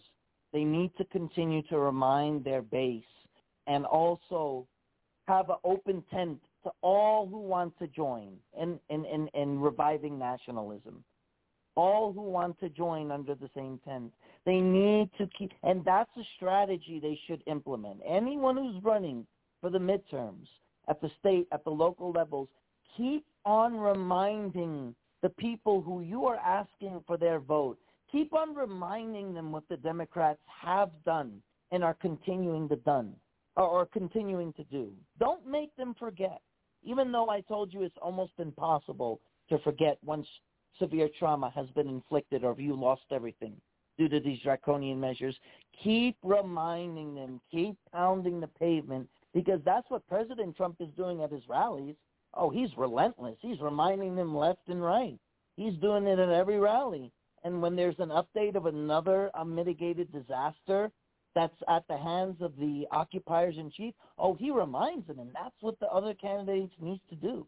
They need to join in solidarity and, and continuing to remind the American people this is what the left have done to America. Look, we're in turmoil. We're a republic on the brink of, and this is what they're continuing to do. That's really important, Robert, because you can't unscramble scrambled eggs. Now, unless Nancy Pelosi and Chuck Schumer and Kirsten Gillibrand are willing to give up their entire fortune, the, the, the millions of dollars that they're worth, or even more, some are even worth a couple of hundred million dollars, and unless they're willing to pay reparations to those families who've lost everything because of the draconian liberal lockdown measures that were never necessary to have begun with. They never should have happened. Unless they're willing to do that, which we know that it, that's not that's never going to happen. Hell's going to freeze over till that happens. The American people will not forget. Mark my words, Robert. When they go into that voting box, I am saying, as of today, March the 2nd, 2022, Republicans will win in the largest landslide in both houses in GOP history because what has happened under liberal policies, all that damage, it cannot be undone. It could never be the same again. New York will never be the same New York that it was before. Chicago, Los Angeles, Honolulu, Seattle, it'll never be the same. At least in my lifetime, for as many more years as the Lord gives me, unless a miracle happens. The damage that has been done is irreversible. And so that's that's basically where we're at right now. 2022 now, one thing I'm going is to the come back, and one one thing I'm going to come back to is you know in the beginning of the speech when you know he was talking about Ukraine, and yeah, I definitely got a, a lot of mixed thoughts on, on what I think that the United States should do in this instance. Uh, I mean, part of me thinks, man, we really need to help these people out, you know, militarily, not just with arms and you know, with arms and money. I don't know about getting people involved. Um, I think we should have done things way too, you know, way earlier than what we have. But one of the things, but back to Biden, is one of the things he, he was praising uh, the Ukrainians, as well he should, uh, about how they're defending their country, right, against foreign invasion. Well, one thing that I, I hope we never have to worry about here in these United States of America is an invasion like Ukraine is suffering through. But just you know, but that does not necessarily say that's never going to happen here. So, I think what we are seeing in Ukraine is a very good reason to remind people, uh, you know, and remind Biden is that that's why we need to be armed with weapons such as AR-15s. That's why, you know, when you talk about, oh, well, you know, you, you take away these uh, these you know, semi-automatic weapons or, or weapons that can, can have a hundred shots, right? Okay, we uh, we I, I we we should have those type of weapons uh, in order to protect us if something like this does happen. I mean, this is a dangerous world, and just because you know, you know, Ukraine is a, of course a smaller country compared to to Russia. You know, however, who's not to say that we wouldn't one day get uh, in, invaded by China? And then, you know, we have to have a guerrilla or in the streets war. If we're unarmed, or if we're just trying to shoot at these, you know, the the, the military with, you know, with frankly handguns, I think I think what's happening in Ukraine is a great example as to why we, you know, the, just the, your regular American, you know, uh, you know, American citizen should have access to weapons such as AR-15s and you know high capacity, uh, you know, weapons. Well, first of all, President Zelensky, I have to give him credit. He has balls something that Biden never has had and never will.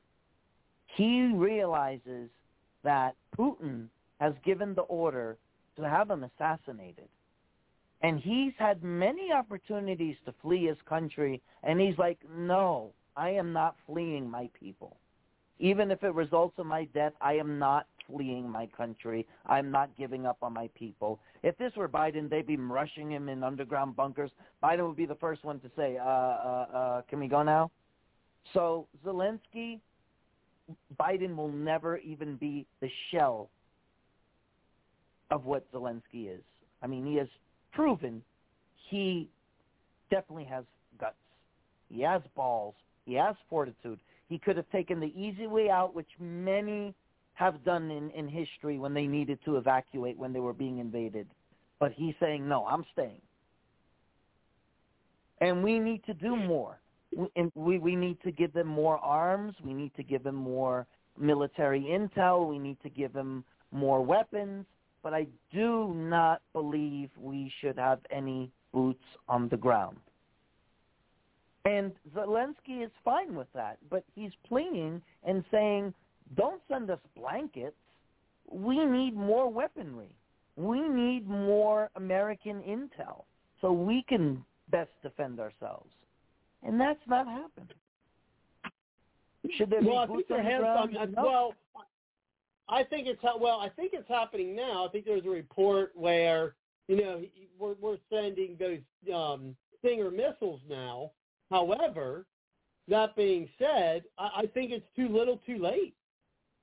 I mean, yeah, it's great that, that we're sending them now, but I, I think it's too late.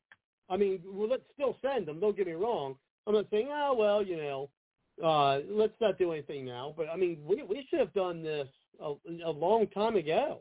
I mean, I know Trump. But here, I mean, he authorized he authorized you know missiles being sent to uh, to Ukraine for their defense. But I mean, during this Correct. current administration, or I call regime, they should have done. They they should have had those weapons there much earlier. And here's where the dilemma lies.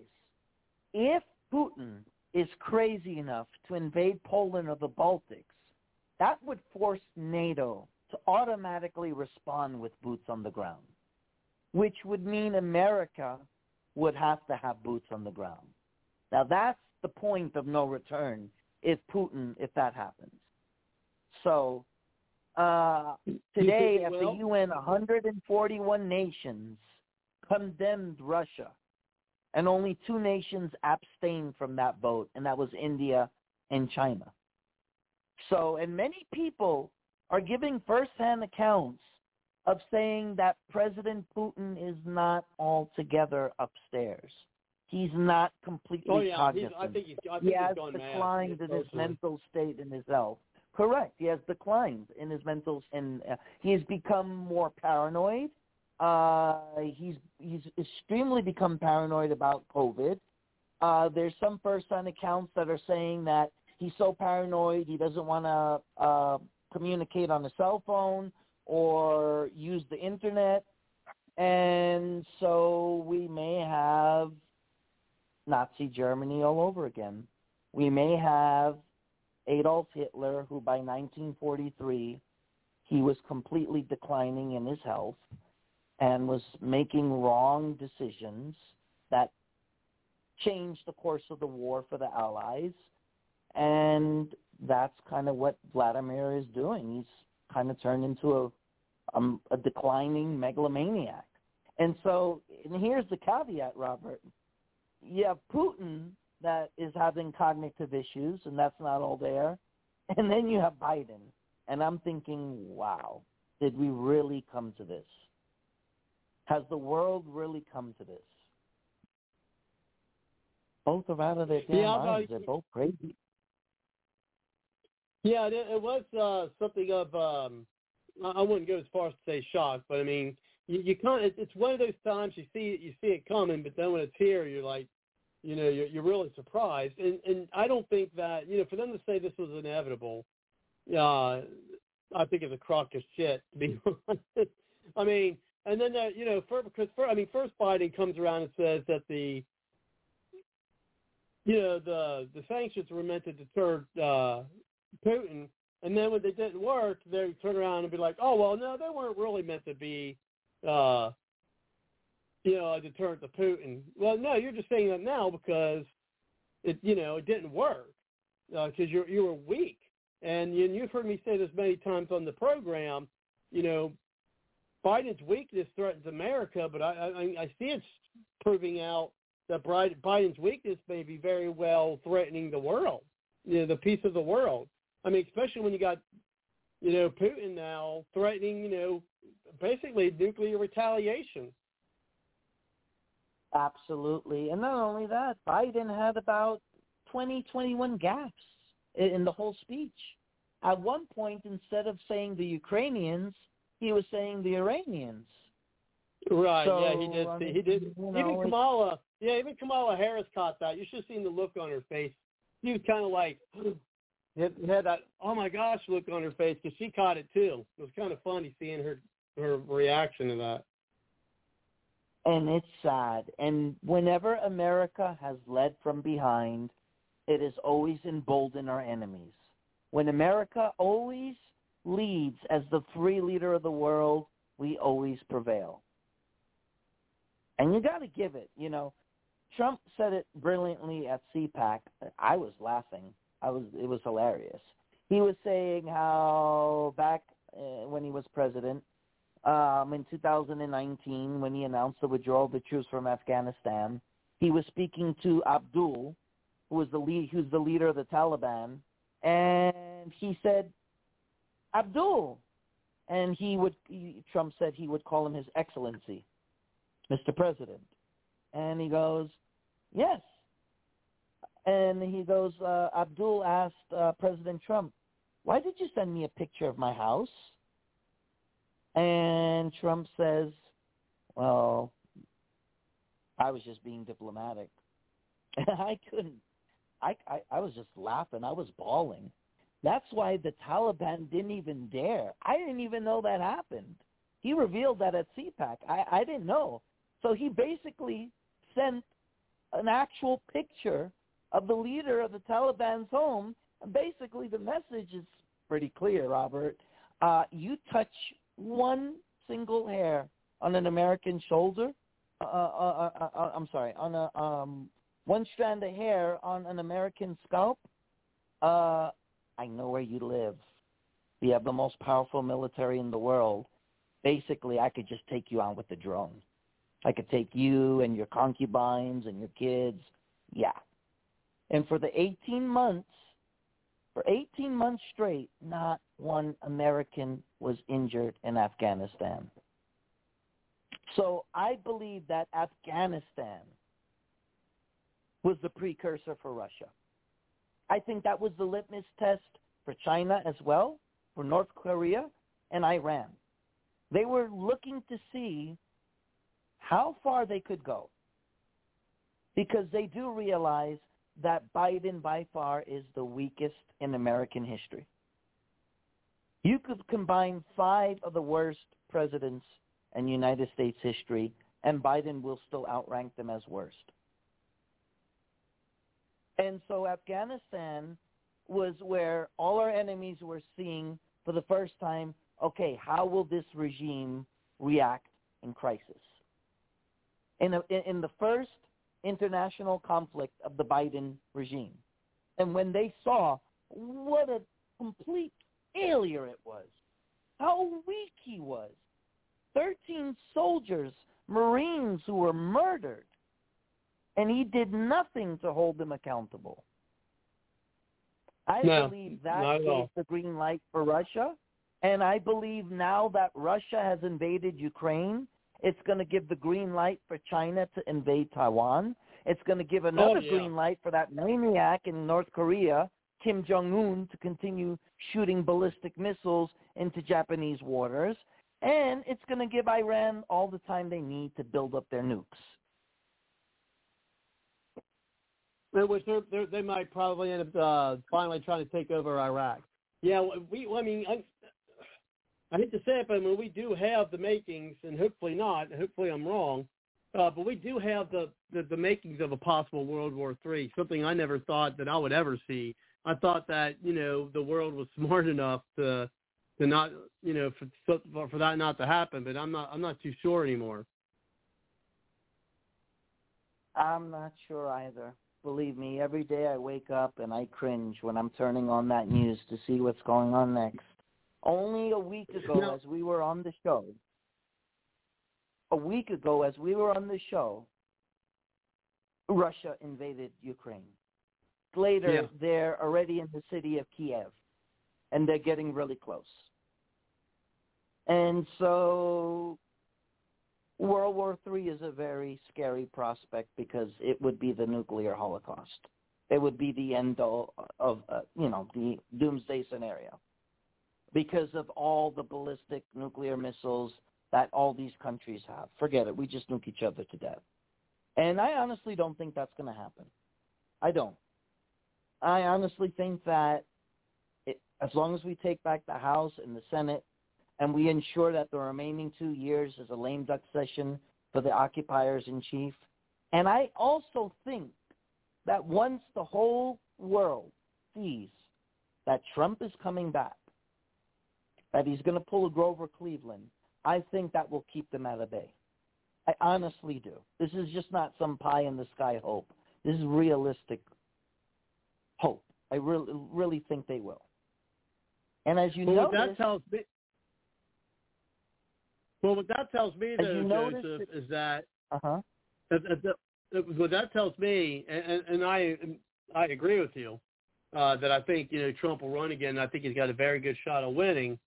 But what that tells me is that with the places like China, North Korea, Iran, and you, you've heard me say this many times in the show, uh, I think the next axis of evil, so to speak, uh, is, is going to be Russia, China, and Iran. I mean, North Korea, they're really not. I think they're. I think they can harm people in the region, but I think globally they're inconsequential. But I think on a global scale, that that's that's your new axis of evil. If if we were to have even a conventional third world war, uh, which I think that's that's in. But he, here's my here's my prediction, is that I think that uh, unfortunately Russia's going to take over Ukraine. I, I think it's going to come to the point where uh, people are just going to, you know, the, the, they're just going to allow that to happen. And back on point to what you said is that that I think that's going to embolden China, and China knowing exactly what you just said. Okay, Trump's going to come back, and Trump's, you know, would not allow this. This is our time to attack, uh, you know, Taiwan and bring them into the fold. Uh, and I don't think that you know this this regime currently uh, occupying in the White House uh, would have the strength to to stop them.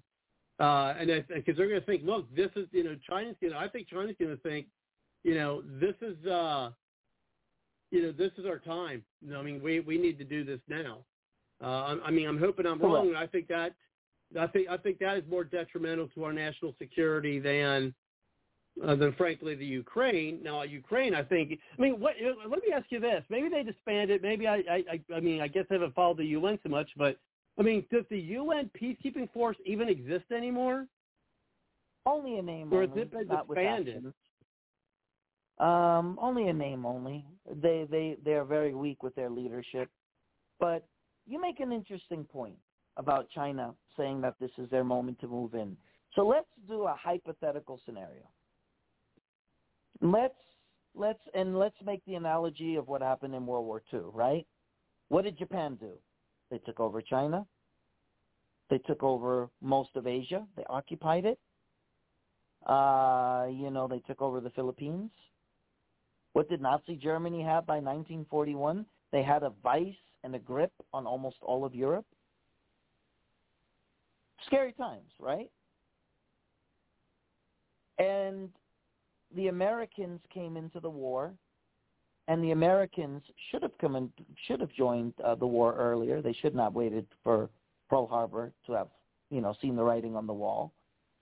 Unfortunately, it did lead to a world war to rescue the world from the axis of evil, which at the time were the imperial empire of Japan, uh, the fascist country of Italy under Mussolini, and Germany. So let's say those were to hypothetically play out.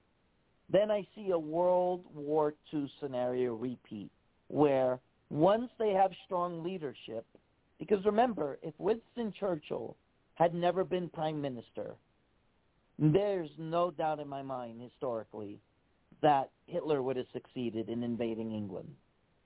And we'd all be speaking German today. Neville Chamberlain, he failed in thinking that appeasement was going to work with Hitler in 1938. So if that were to happen, let's say, okay, China goes into Taiwan, okay, Iran starts building up their nuclear stockpile. North Korea is still a player because North Korea basically does whatever the Chinese government tells them to do because they heavily rely on China for all of their supplies. So North Korea basically would just tag along then unfortunately, and this is very scary to even think, Trump would be taking office. He would be the Winston Churchill of 2024. He would be the Harry Truman of, you know, the 1940s when America was fighting with, with, with the uh, Allies. And that's what would have to happen, unfortunately. And I hope we never get to see that. But if they do move in like you say they would because this is the time, history has proven that, hey, Japan tried that. They tried world domination by taking over all of Asia. And they almost succeeded, Robert. They came very close to succeeding. Germany wanted complete global domination by first taking over Europe. And he almost succeeded. So if that happens, Donald Trump would have to be the Winston Churchill of 2024. And we would see ourselves in a World War III. And I'm not saying this to hyperbolize or not saying this to create fear. I'm saying this because history has shown when countries have tried that, world domination, free leaders of the world stood up and said, not on our watch. And if it weren't for the French, the British, the Americans, and I can't believe I'm saying this, Robert, if it weren't for the Russians, all fighting against Nazi Germany, Japan, and Italy, today we would all be speaking German. What say you? Well, yeah, I mean, I agree, and I'll go back even further, which uh, you know, if you go back to World War One, there was equal support early on in the war, at least uh, here in the United States, for us to actually join uh, Germany in World War One. You know, because I mean, we still had, you know, those those old feelings, you know, about England, uh, you know, with the, you know, with the Revolutionary War, and you know, we had a lot of German Americans here in the United States. We had a lot of Irish, uh, which you know here in the United States as well. And so it was about half the you know half the population supported us actually joining German uh, Germany until I think you know we you know a, a, a boat of ours got attacked or something of that nature. But I mean, could you imagine? I mean, Russia. I mean, I know this is all speculative, but I mean, you know, Russia would not be a superpower right now uh, if the Germany would have won World War One. it would have been us and Germany. Uh, probably would have been you know came out of that. Now I think that just the sheer size of uh, China with its population and its uh, access to resources uh, makes them, you know, in line to becoming the next uh, hegemony. Certainly, I mean now, I mean look how strong you know, you know England was, you know, it's such a small island and how much of the world they had dominance over, but that's you know, but now with with China with all with its resources and, and frankly its immense population, you know, I think uh, the only a possible ally that we should have would be India. Now, India abstaining from that vote, and through what I've read, they abstained from that vote due to they don't think there was enough diplomacy uh, attempted, uh, you know, to stop the the invasion. So, you know, that's why they they abstained from it, you know, from from voting about it. But I mean, that's who I think we really. And I, I know uh, Trump did go to India and, and start to build an alliance, but I think that's who you know we really need to ally against. You know, because you know, one, their presence in the region. You know, they are historical uh, adversaries to Pakistan. You know, for one. So I think that it would be in our you know best interest to uh, you know ally with India. And then when it comes to boots in the ground, when it, I mean, I, I think I think we have a bigger stake in what happens in our national security if China were to invade Taiwan than Russia invading our, our, our you know the Ukraine. Now, I, I mean, it really it, it burns me to see what's going up and you know going on in, in the Ukraine. I mean, it really wants you know makes me want us to to do something. I mean, I think you know, I think I think Sean Hannity said you know we should take take a drone or something, some drones, you know, and, and knock some holes in that forty that forty mile convoy. So, but I mean, I, I think, you know, but how how much of that, you know, is, is actually in our best national interest? I mean, I do think we need to keep our powder dry, for um, you know, for if, if you know, for if China does decide to invade, uh, you know, Taiwan, I, th- I think that's more of a national security interest to us. Robert, to be honest, we're at the point where we're at the point of no return. It's too late for that. It's damned if you do, damned if you don't at this point. We're way past that. That's how much damage the occupiers in chief has caused the United States and, and the whole global community in 13 months. We're beyond that. So at the end of the day, whether we do or do not, our our our, our most ardent enemies already know they smell the blood in the water like the sharks. They already have the green light to invade Taiwan, to continue shooting ballistic missiles into Japan, to Iran continuing to build their stockpile of nuclear weapons. So really at this point, damned if we do, damned if we don't. And you got to remember, you know, going back to World War II, what Japan was able to achieve was quite remarkable. I mean, for the country of Japan to dominate all of Asia and especially China, that's significant.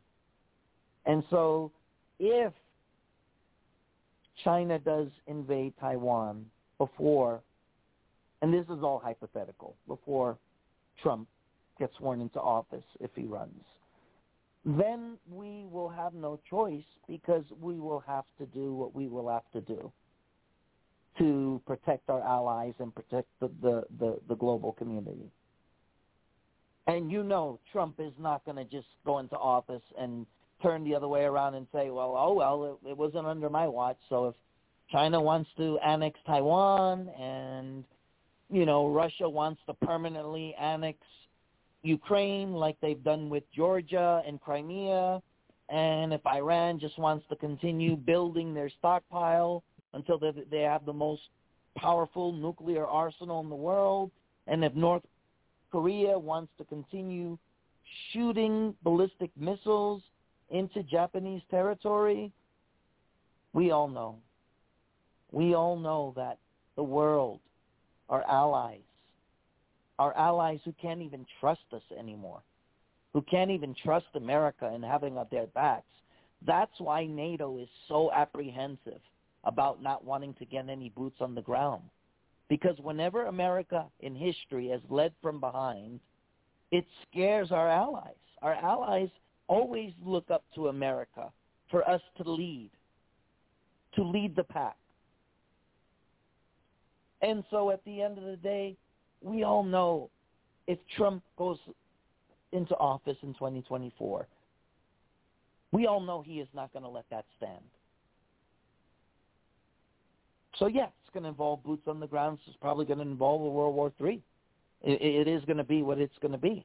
It's going to be just like World War II when the Allies said, well, yeah, Japan has a vice over Asia and Nazi Germany has a vice over Europe, but that's not going to stop us. They were fighting to liberate the world of their endeavors of world domination. Now that is a very scary prospect, Robert, but it's very realistic if you think about it. Robert, do you really believe if Trump gets elected again, he's just going to sit there and say, well, it's water under the bridge. Let's look the other way. It didn't happen under my watch but I'll ensure that if any other country tries to invade our allies, then I'll step in. No, we all know. Trump has made it clear if if if, if he were to run for office again, hypothetically at his rallies, and if they were to make those moves, that he would send a message so so impactful with the full might of our military that they would regret or they will rue the day that they did what they did, Robert. Now we enter a potential World War III. And the sad part is, Robert, most people have still not learned the mistakes of World War II. And that's a shame, Robert. Over 50 million people lost their lives in World War II. And a lot of them, I'm starting to believe, Robert, was in vain. Because if we get to World War III, that just shows you that we did not learn from the mistakes of World War II.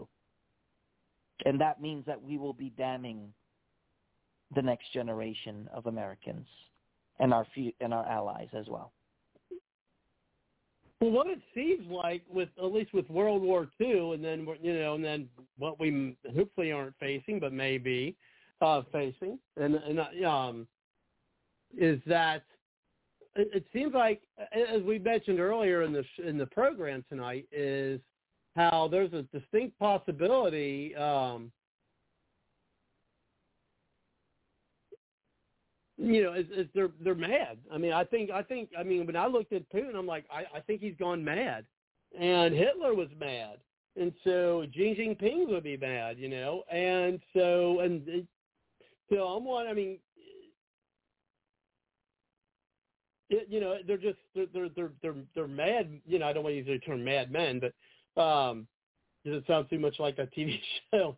No, but I mean, yeah, I mean, it's actually it's really good a war. I mean, we went to war because these guys were mad. They didn't think about the consequences of what's going to happen to themselves or, or the or, you know or to the world.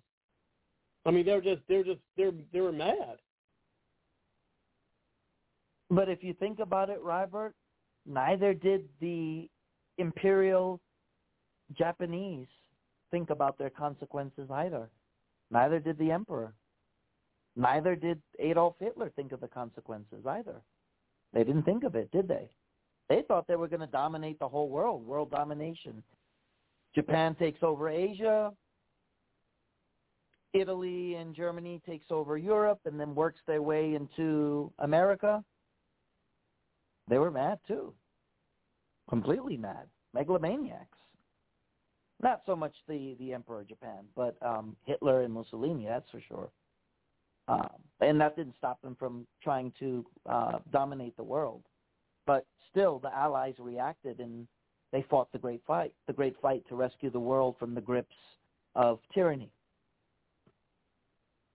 And if hypothetically China does invade Taiwan, North Korea continues to shoot their ballistic missiles into Japanese waters, we have no choice but to basically have a World War III. What else would you call it? Because you basically would have the full might of the American military leading the world with their allies, which would include Germany, Canada, Italy, Spain, France, England, basically all of Western Europe, Japan, South Korea, forget it. I, I don't. I don't even want to think that that's even going to happen. But it's so realistic that it will, if those countries decide to make those moves. Because as you said, Robert, they may think now is the time, but like I said, they have not learned from the mistakes of World War II. They're repeating history themselves. They're mad men who think that they are going to dominate the world and take over. But in the end, how'd that work out for the Nazis? How'd that work out for the Imperial Japanese? How did that work out for the fascist Italians under Mussolini? Didn't work out too well. And it cost us over 50 million lives.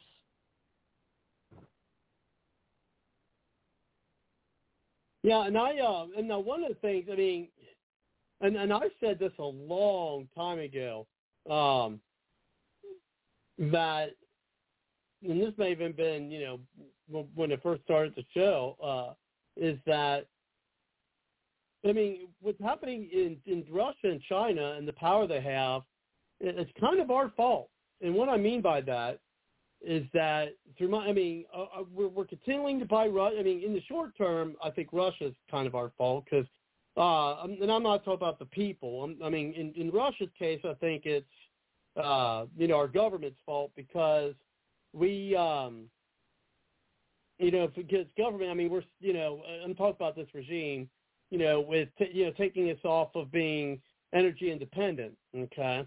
And so now, I mean, you kind of force the hand instead of us being an exporter uh, of, you know, of oil, uh, then, you know, Europeans are going to go somewhere, right? And so they went to, uh, they went to Russia to get their energy.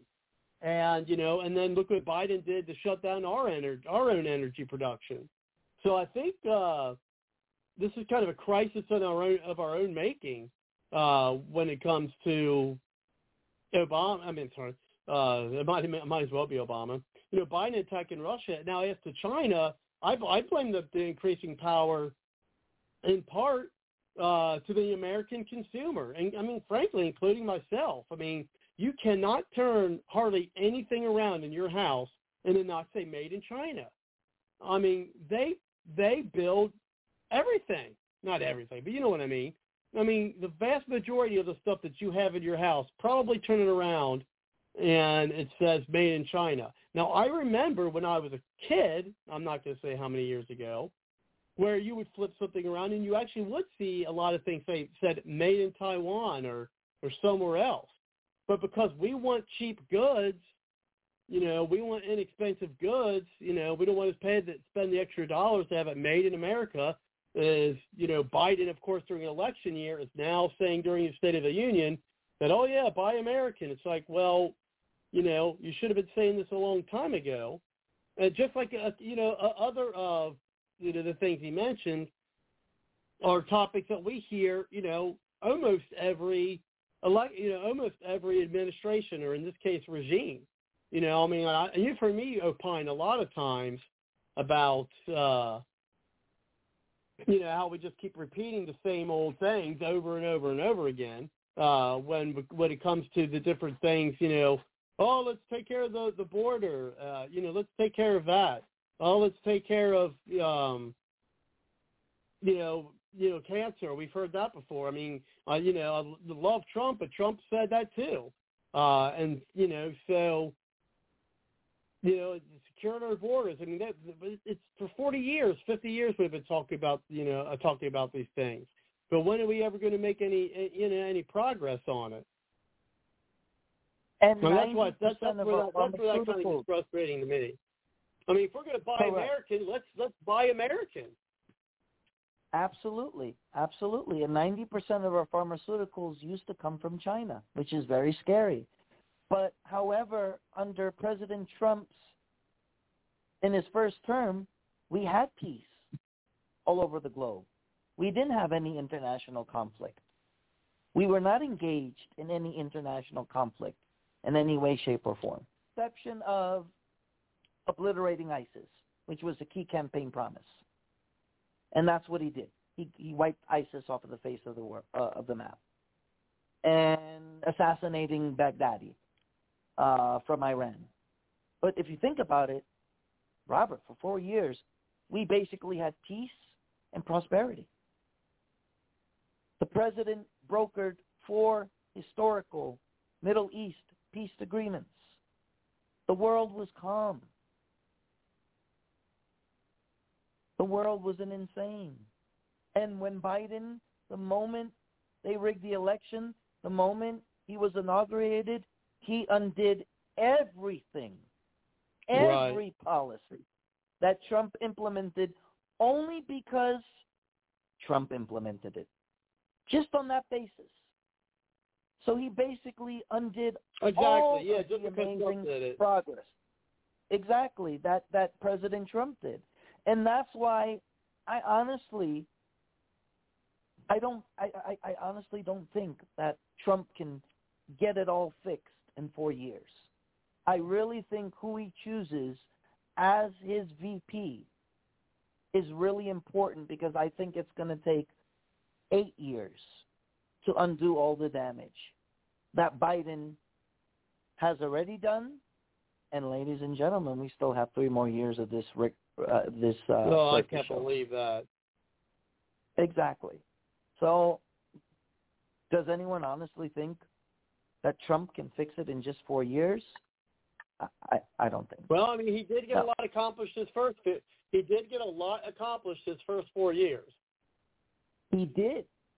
But remember, he never did that much damage in his first No. 13 months. Not even Obama ranks in that level. In comparison, Obama's a saint.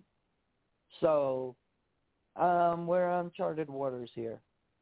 Uh, this is absolutely the worst disaster of any other presidency in history. And we're only 13 months in. 13 months Oh. in. So I honestly Oh no, don't. it's, it's, I think it's it will amazing. Uh, it's just amazing how fast. Yeah, it's amazing how fast things went downhill with uh, Obama in office. It's just, it's amazing. Correct. Now, in because I- 13 I- months, how things have went downhill with with Biden.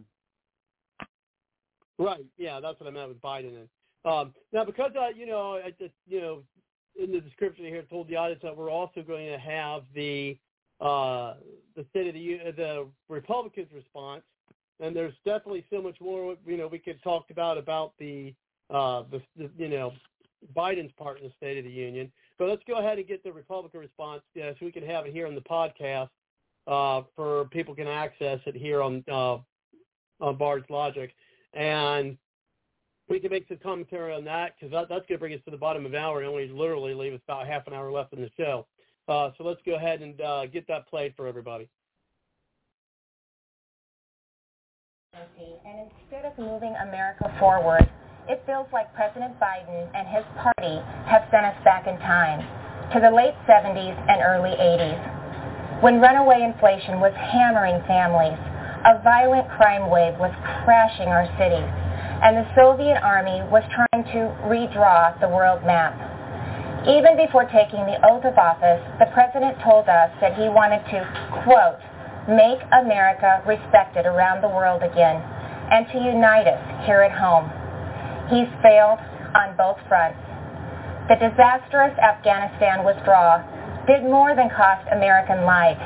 It betrayed our allies and emboldened our enemies. North Korea is testing missiles again at an alarming rate.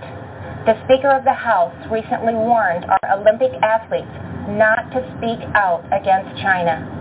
And now Russia has launched an unprovoked full-scale military invasion of Ukraine, an attack on democracy, freedom, and the rule of law.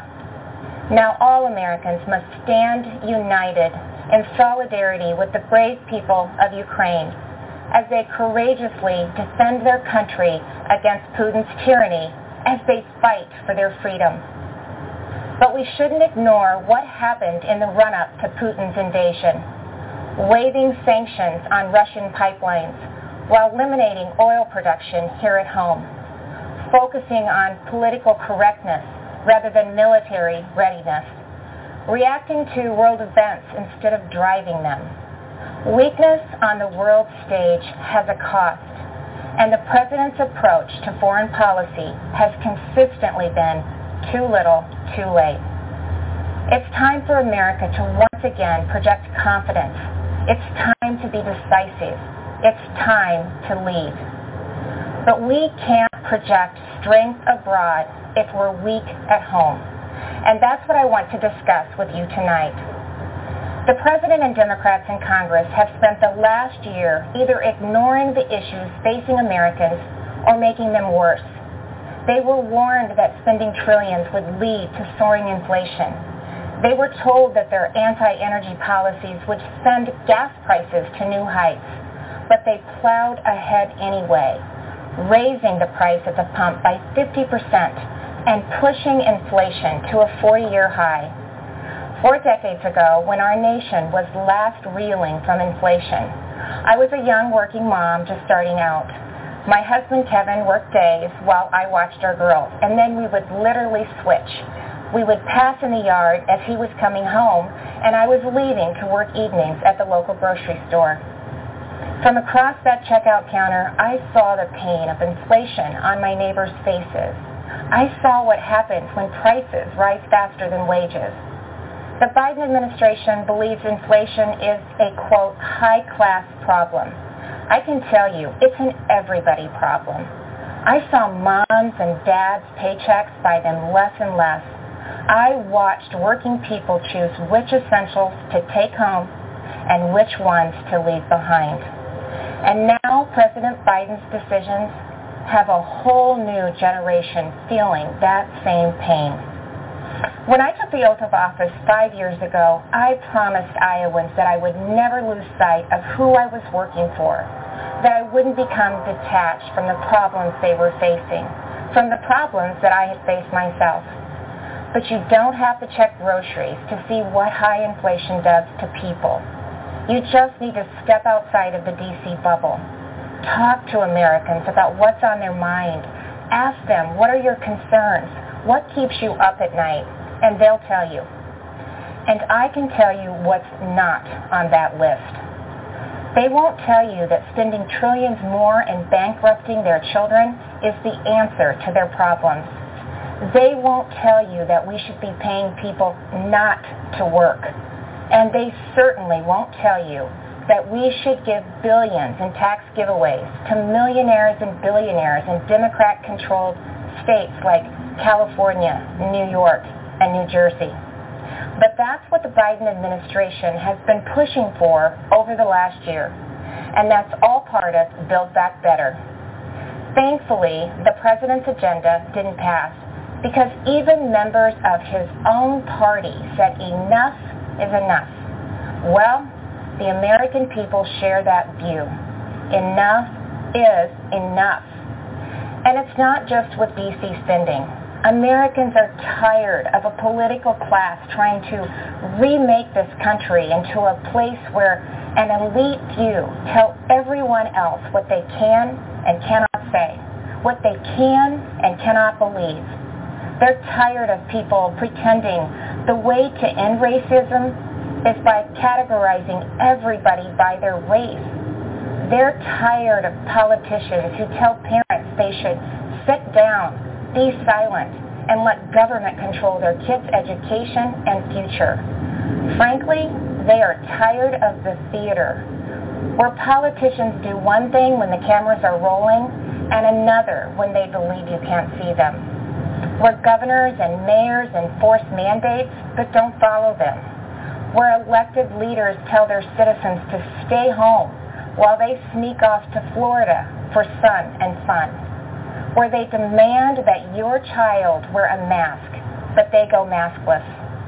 So you've heard the excuses. They were just holding their breath.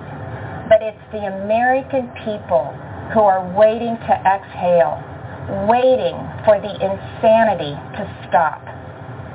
We now live in a country where violent crime is out of control. Liberal prosecutors are letting criminals off easy and many prominent Democrats still want to defund the police. You know, it seems like everything is backwards.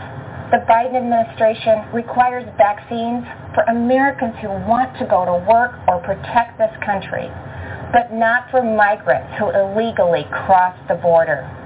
The Department of Justice treats parents like domestic terrorists, but looters and shoplifters roam free the American people are left to feel like they're the enemy. This is not the same country it was a year ago. The president tried to paint a different picture tonight, but his actions over the last 12 months don't match the rhetoric. It's not what he promised when he took office. But it doesn't have to be that way. There is an alternative. Across the nation, Republican governors and legislators are showing Americans what conservative leadership looks like, what it means to respect the people we serve, to hear them out, to stand up for them and walk alongside them. We know that our problems require bold action, but we also know that bold action doesn't have to mean government action. It's Americans making their own decisions for their own families and future. Republican governors face the same COVID-19 virus head-on. But we honored your freedoms and saw right away that lockdowns and school closures, they came with their own significant cost, that mandates weren't the answer. And we actually listen to the science, especially with kids in masks and kids in schools. What happened and is still happening to our children over the last two years is unconscionable. Learning loss, isolation, anxiety, depression. In so many states, our kids have been left behind, and so many will never catch up. That's why Iowa was the first state in the nation to require that schools open their doors. I was attacked by the left. I was attacked by the media. But it wasn't a hard choice. It was the right choice and keeping schools open is only the start of the pro-parent, pro-family revolution that Republicans are leading in Iowa and states across this country. Republicans believe that parents matter. It was true before the pandemic, and it has never been more important to say out loud. Parents matter. They have a right to know and to have a say in what their kids are being taught. Families also have every right to live in a safe and a secure community. And that begins with a safe and secure country. But the Biden administration has refused to secure our border. They've refused to provide the resources to stop human trafficking, to stop the staggering influx of deadly drugs coming into our neighborhoods. They've refused to protect you. With Texas and Arizona leading the way, I, along with Republican governors from several states, have sent resources to the border. And we've actually gone to the border, something that our president and vice president have yet to do since taking office. On the economy, the contrast couldn't be more stark. While Democrats in D.C. are spending trillions, sending inflation soaring, Republican leaders around the country are balancing budgets and cutting taxes because we know that money spent on Main Street is better than money spent on bureaucracy. Today, I signed legislation that eliminates Iowa's tax on retirement income and sets our tax rate at 3.9%. That's less than half of what it was just four years ago. And it shouldn't come as a surprise that out of the top 20 states with the lowest unemployment rates, 17 have Republican governors. Republicans may not have the White House, but we're doing what we can to fill the leadership vacuum. And on the issues that are affecting Americans, Republicans are leading. We're standing up for parents and kids. We're standing up for life. We're keeping our communities safe and thanking those in uniform. We're fighting to restore America's energy independence, and that includes biofuels. We're getting people back to work, not paying them to stay home. Most of all, we're respecting your freedom. Behind me stands Iowa's Capitol, where we display our state motto, our liberties we prize and our rights we will maintain. And those aren't just empty words. It's a belief that the greatness of this state and this country lies in our people, not government. You shouldn't have to wake up every morning and worry about the next thing the government is going to do to you your business, or your children. If we as elected leaders are doing our job, then the government is working well, but operating in the background. It's supporting the ingenuity and spirit of our people, not drowning them out. It's keeping them safe, not restricting their freedom. That's what I believe, that's what Republicans believe, and that's what Republicans are doing. I am so blessed to be the governor of Iowa, where people are humble, hardworking, and patriotic. We take care of each other. And yes, we are, as they say, Iowa nice. But you don't have to be from Iowa to see that those are the values of America at its best. All of America. Over the last few years, I've put my faith in Iowans and they haven't let me down. I encourage this president to do the same, to put his faith in you, the American people, who have never wavered in your belief in this country, regardless of who leads it. Because you know, you've shown that the soul of America isn't about who lives in the White House. It's men and women like you in every corner of this nation who are willing to step up and take responsibility for your communities, for your neighbors, and ultimately for yourself. By that most important measure at least, the state of our union is indeed strong. Thank you, God bless you, and God bless the United States of America. And instead of moving America forward, it feels like President Biden and his party have sent us back in. And instead of moving America... Okay. I thought I'd turn it down, but yeah, I th- when I was listening, to, I wish they would like bring you back in, Joseph. Uh, I wish they would have had her in a different uh, venue because it was actually pretty noisy uh, where she was at. Um, so yeah, that wasn't just like that, you know, background stuff, you know, from from the recording. It was actually noisy there. I mean, there's times you could hear trains going by. So I don't know why. I mean, she was outside. I mean, I don't know why they had, or or maybe by an open window or something, but it sounded like she was outside. I don't know why they picked that as a venue for for her to give the speech or the response. First of all, I don't I don't understand why they would choose a governor who doesn't have any name recognition because prior to her making the response, I was like, who is she? And then she gives a lot of references to Iowa and how successful she's been as a governor, but that's not supposed to be the response from the GOP about the State of the Union.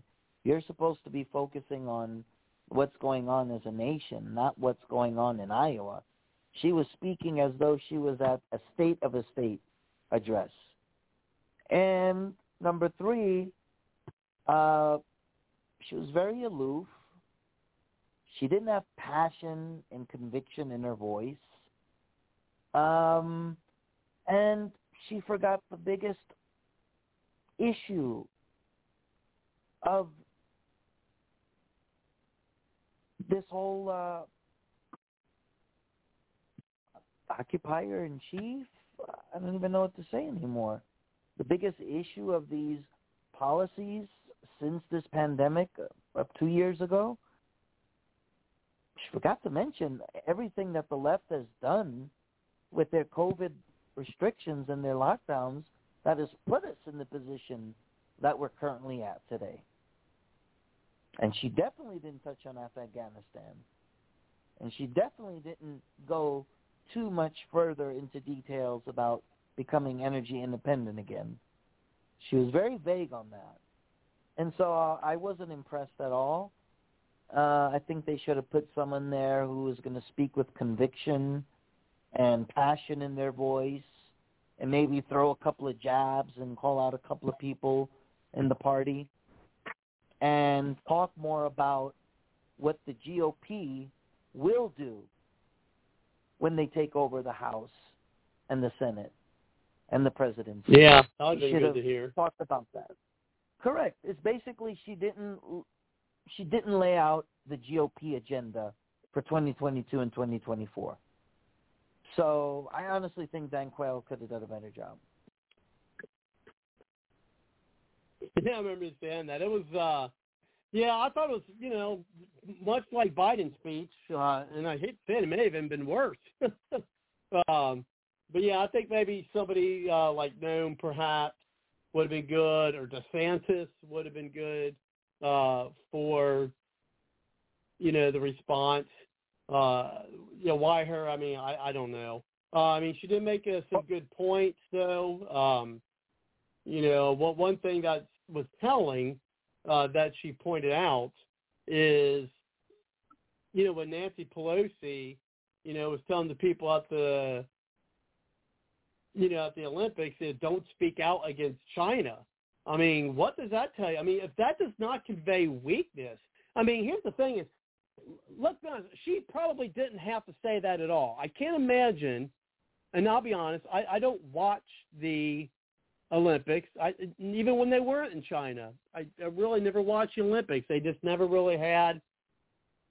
Uh, now the Summer Olympics, I might, you know, since we're in Bard's Logic After Dark, I, I may mention that, you know, during the Summer Olympics, I, I may have watched a few matches of the female volleyball. Um, but beyond that, I really haven't had much interest in uh, in the Olympics. But that being said, I, I just can't imagine that you would have people who are in China, and frankly knowing China, and competing in China would actually say something against China while they're there. So I don't even think Nancy Pelosi even needed to point out the fact that they shouldn't say anything against China.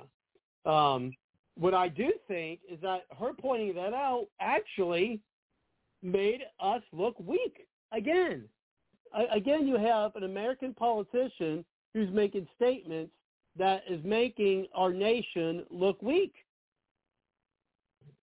Kind of like what FDR did in 1936 when the Americans knew what was going on in Nazi Germany, when they knew that Hitler was a, a dictator and there was no freedom of speech, there was no freedom of press, uh, and they were rounding up the Jews and they were putting them in concentration camps. And despite that, they attended the Olympics in Berlin in 1936. Wouldn't be the first time, Robert, and that's sad. That's why I was emphasizing earlier. It's sad that you would think almost anyone who's anyone would have learned from the mistakes of, of World War II. And it turns out a vast majority of the world hasn't. Scary, Robert.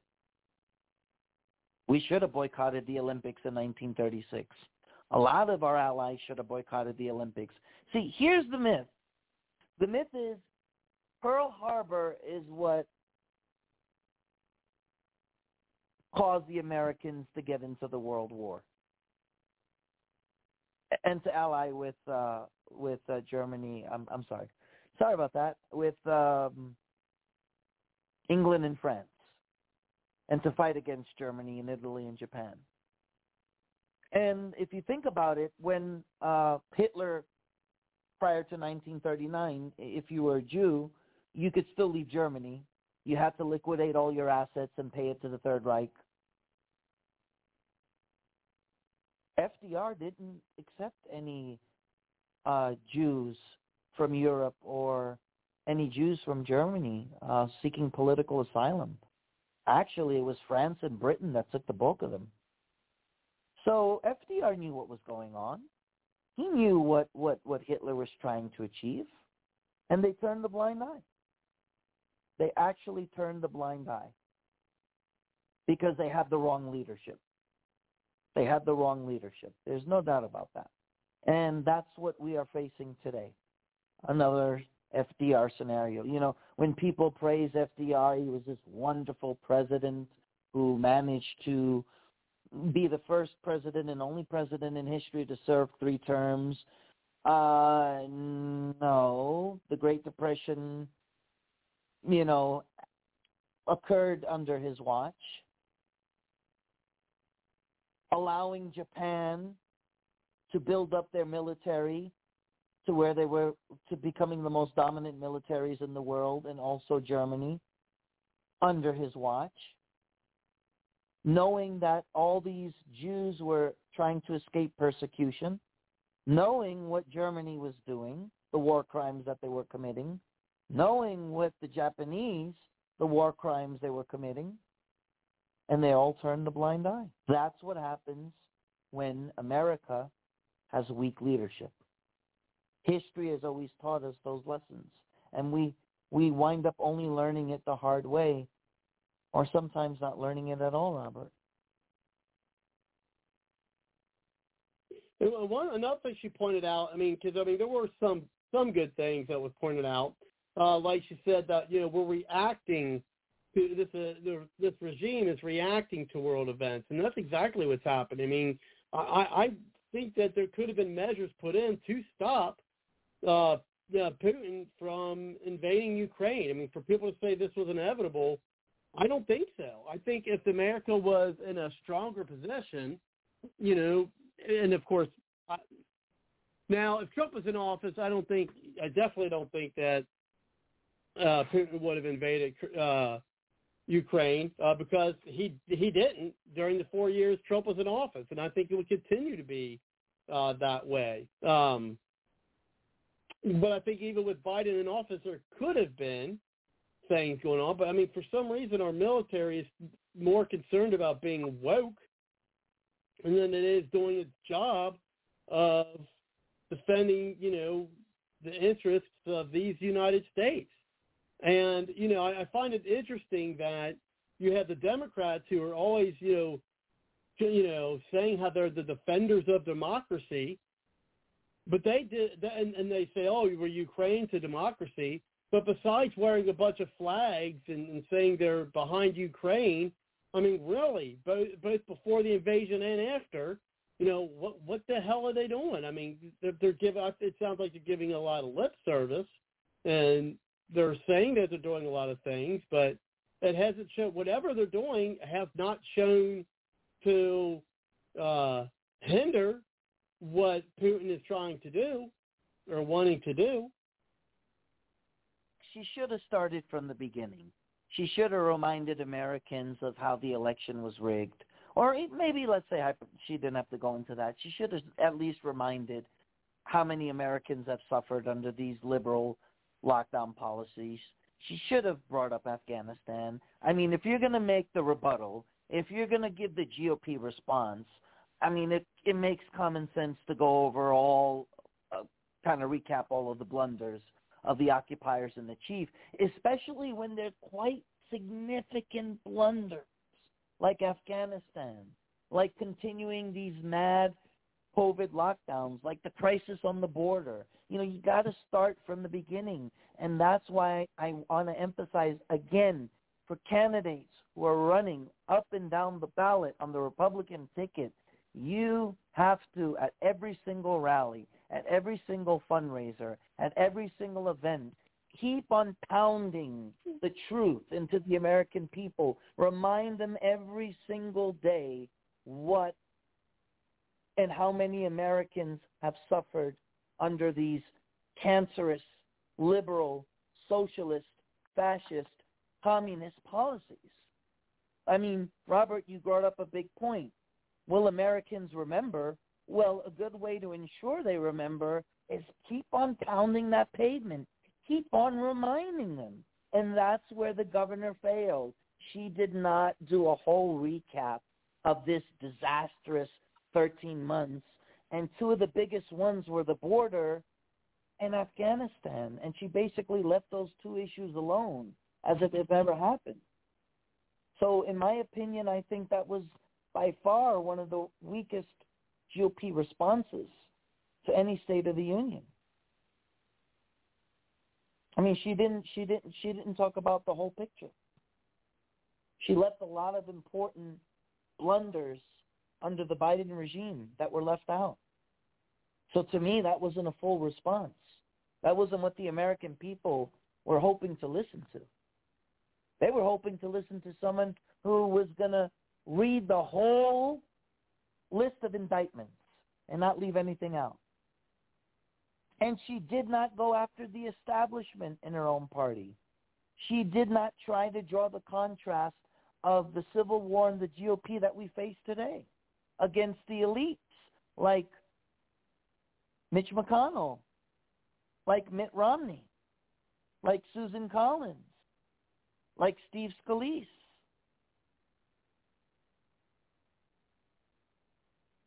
She left them out. You got to throw the punches, Robert. You're doing a, a rebuttal. You also got to bring to the attention that we've had a, a divided GOP for a very long time, and that's the problem we got half of the GOP who might as well be in bed with the Democrats and the liberals.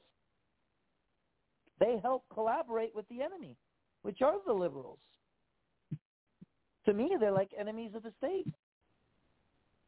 They conspired as well. They continue to conspire as well.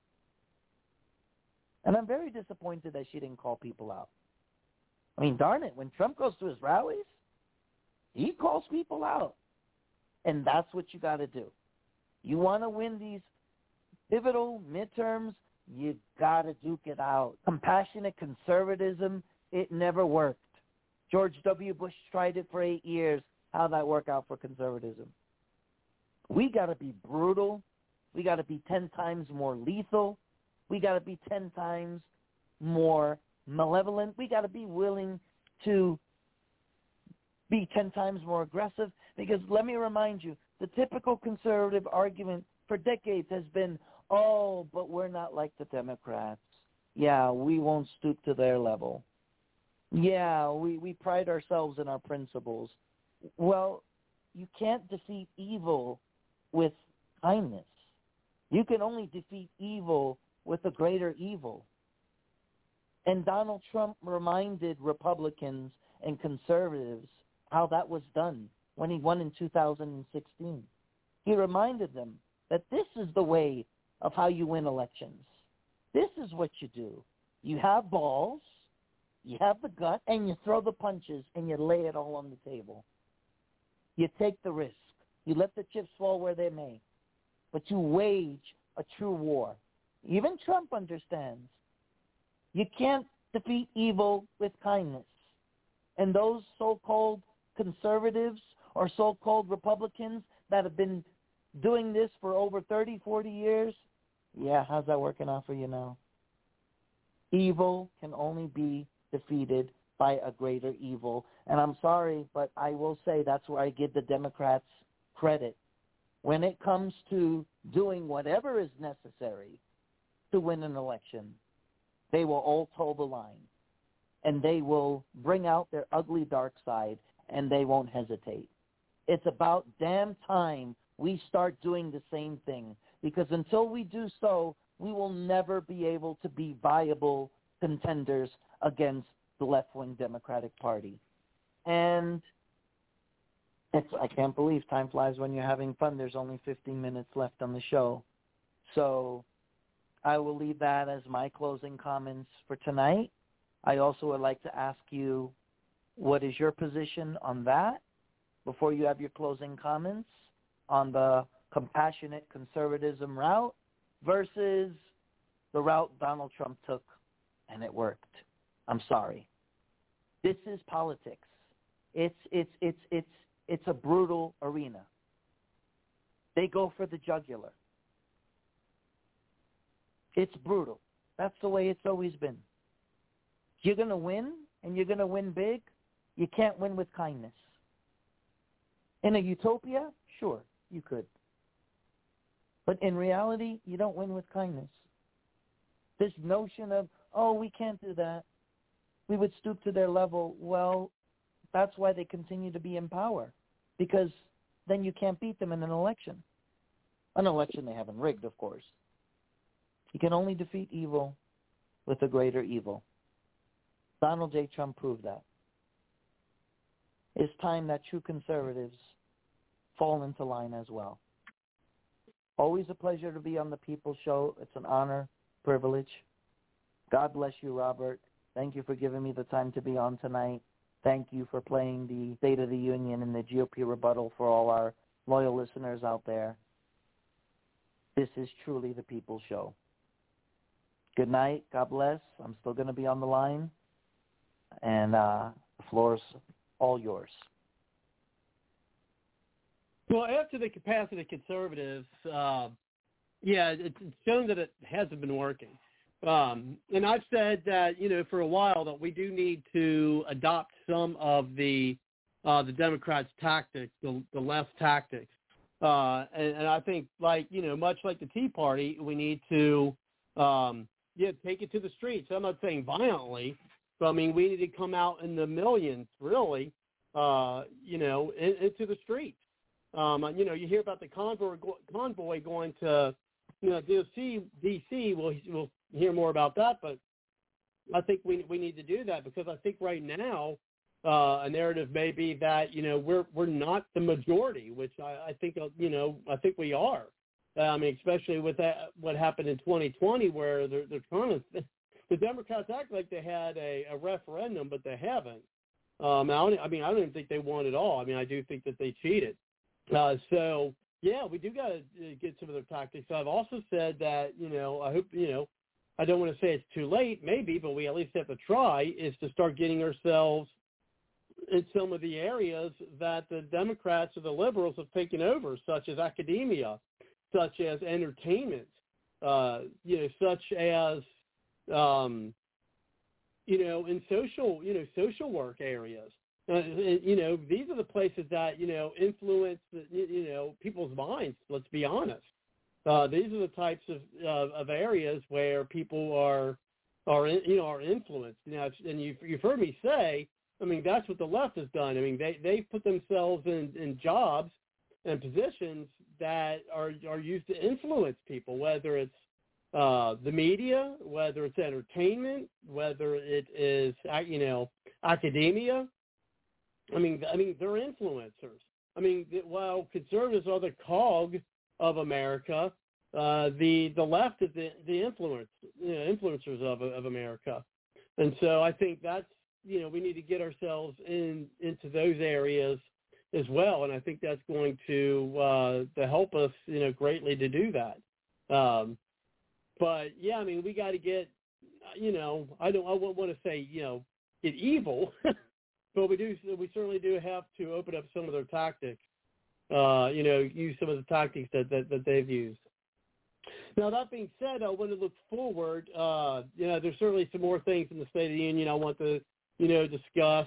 Uh, of course, one of the things that, you know, really was disappointed, not surprised, but disappointed, uh, you know, as part of his, you know, unity agenda, and I don't know why they don't do it, but he, there's not one mention of the Spacer Artemis program. Uh, I just don't know why politicians just refuse to bring this up because, I mean, uh, of the importance of it, and I really do think it could be part of a unity agenda, and, and, and I think it's kind of uh, hypocritical for the Biden regime to have two points of uh, contention, you know, of their unity or two of their points of their unity agenda being something that's to help clean up the mess that they've made uh, over these past two, you know, two three years, and that is with the you know the opioid epidemic, uh, and I think caused by our open border, and the mental health, especially of children, because what they've done to our young children uh, with with ostracizing them and making them wear masks and, and things of that nature, and and and, bo- and vaccinating children that that really don't need to be vaccinated. Uh, so, but yeah, I would have liked to see you know more about. But again, it doesn't surprise me that you know that the space program uh, was not brought up. But I mean, again, the, this is not the party of the you know this Democrat Party is not the party of JFK any longer. But anyway, looking uh, forward, uh, I have been, and uh, we had to postpone uh, Samuel Mangold-Lenett coming on the show. Uh, he's uh, had to go away for a while. Um, I don't don't want to give you know anything away. Um, nothing nothing bad. I just we had to postpone uh, him coming on to the show. Um, I'm hoping in a couple of weeks we're going to do lunch, but we may have uh, him on now. Uh, Samuel uh, Mangold-Lenett, he is uh, a writer for The Blaze. You may be familiar with uh, you know with that media outlet, uh, theblaze.com. Um, he, he's an art, he writes articles there for The Blaze. We're looking to have uh, him onto the program. Um, I'm a, I hate to say it, but I've about given up on getting Congressman Steve Chabot on uh, because I just I'm just not getting any any response. I've been working also on, but haven't gotten uh, a response, unfortunately, on you know, you know other candidates. But you know, uh, you know, I guess they're. Uh, I just haven't heard back back from them, which which which I know. I mean, I know they get inundated uh, with requests. I mean, some more than others. Uh, I may talk to uh, a few people, you know, see if they can, you know, pull some strings for us uh, to get them. Like one one uh, candidate uh, that I'm trying to get on uh, the program. Um, you know, she's the one running against uh, Liz Cheney, and been trying to reach out uh, to Hageman uh, to try to get uh, her onto the show. Uh, but we'll, um, you know, again, we'll we'll, we'll see. I've, I've reached out a number of times and haven't heard any response, but so I um, don't know if if, that, if that's worth the effort anymore. Uh, but anyway, I do see that yeah, we are uh, running out of time before I have to close things out. Of course, as always, I want to appreciate uh, everyone coming to the show, uh, whether you're listening live uh, tonight or whether you listen to the podcast. Um, definitely tell your friends about the show. We'd like to uh, have people come on. I mean, I know we knew have the listeners out there. We had some callers tonight. They just uh, one that they had some that raised their hand during the uh, playing the State of the Union, and so that's why we didn't get them to the show. I mean, I, I thought I plainly put on that you know we would be playing it in its entirety, uh, but they left uh, before the you know we stopped playing the the audio. So, you know, if you listen to the podcast, hopefully they'll uh, give us a call back. Uh, you know, Joseph, I mean, I know Kelly has a few people uh, that he's wanting to uh, get on uh, the program. I'm uh, not going to mention, but I'm, I'm actually in a campaign right now. So I am actually running for an office. I do have, uh, it's a primary. I'm in a primary, so I do have a competitor who is actually a well-known uh, person here uh, in the area. So I'm I'm running for the very first time for something in a race that against where I'm I'm virtually an unknown. Really, I've never run for anything before in my life, uh, and I mean this person is actually the wife of a former politician. so uh, she certainly has name recognition. Uh, you know, she even has a nickname that everybody knows. So that that that's going to be a daunting task. Uh, you know, for my very first campaign that I've ever had. so anyway, uh, I am going to you know close out tonight as I do every night, and that is with the song by Aubrey Ashburn. And while she's not doing music anymore, you can hear my interview that we did back in 2012. Uh, I am getting ready to reach out to people for our 10-year anniversary uh, to see if we could get people come onto the show to celebrate with us. Because yes, this June, I believe, second is when uh, Bard's Logic is going to have its 10-year anniversary. I can't believe I've been doing doing this for a decade. Um, got to talk to uh, you know some really uh, cool people, some cool organizations. Uh, you know, got an opportunity to make some good friends, and also, and of course, with our panel here. Uh, but we will hopefully, you know, get them on for our 10-year anniversary, and I hope you out there will join us. So take care, folks, and we will see you next time uh, here on Bard's Logic Political Talk, the grassroots uh, We the People show. Uh, take care, and I hope you have a good week. And as we say, good night. Good night.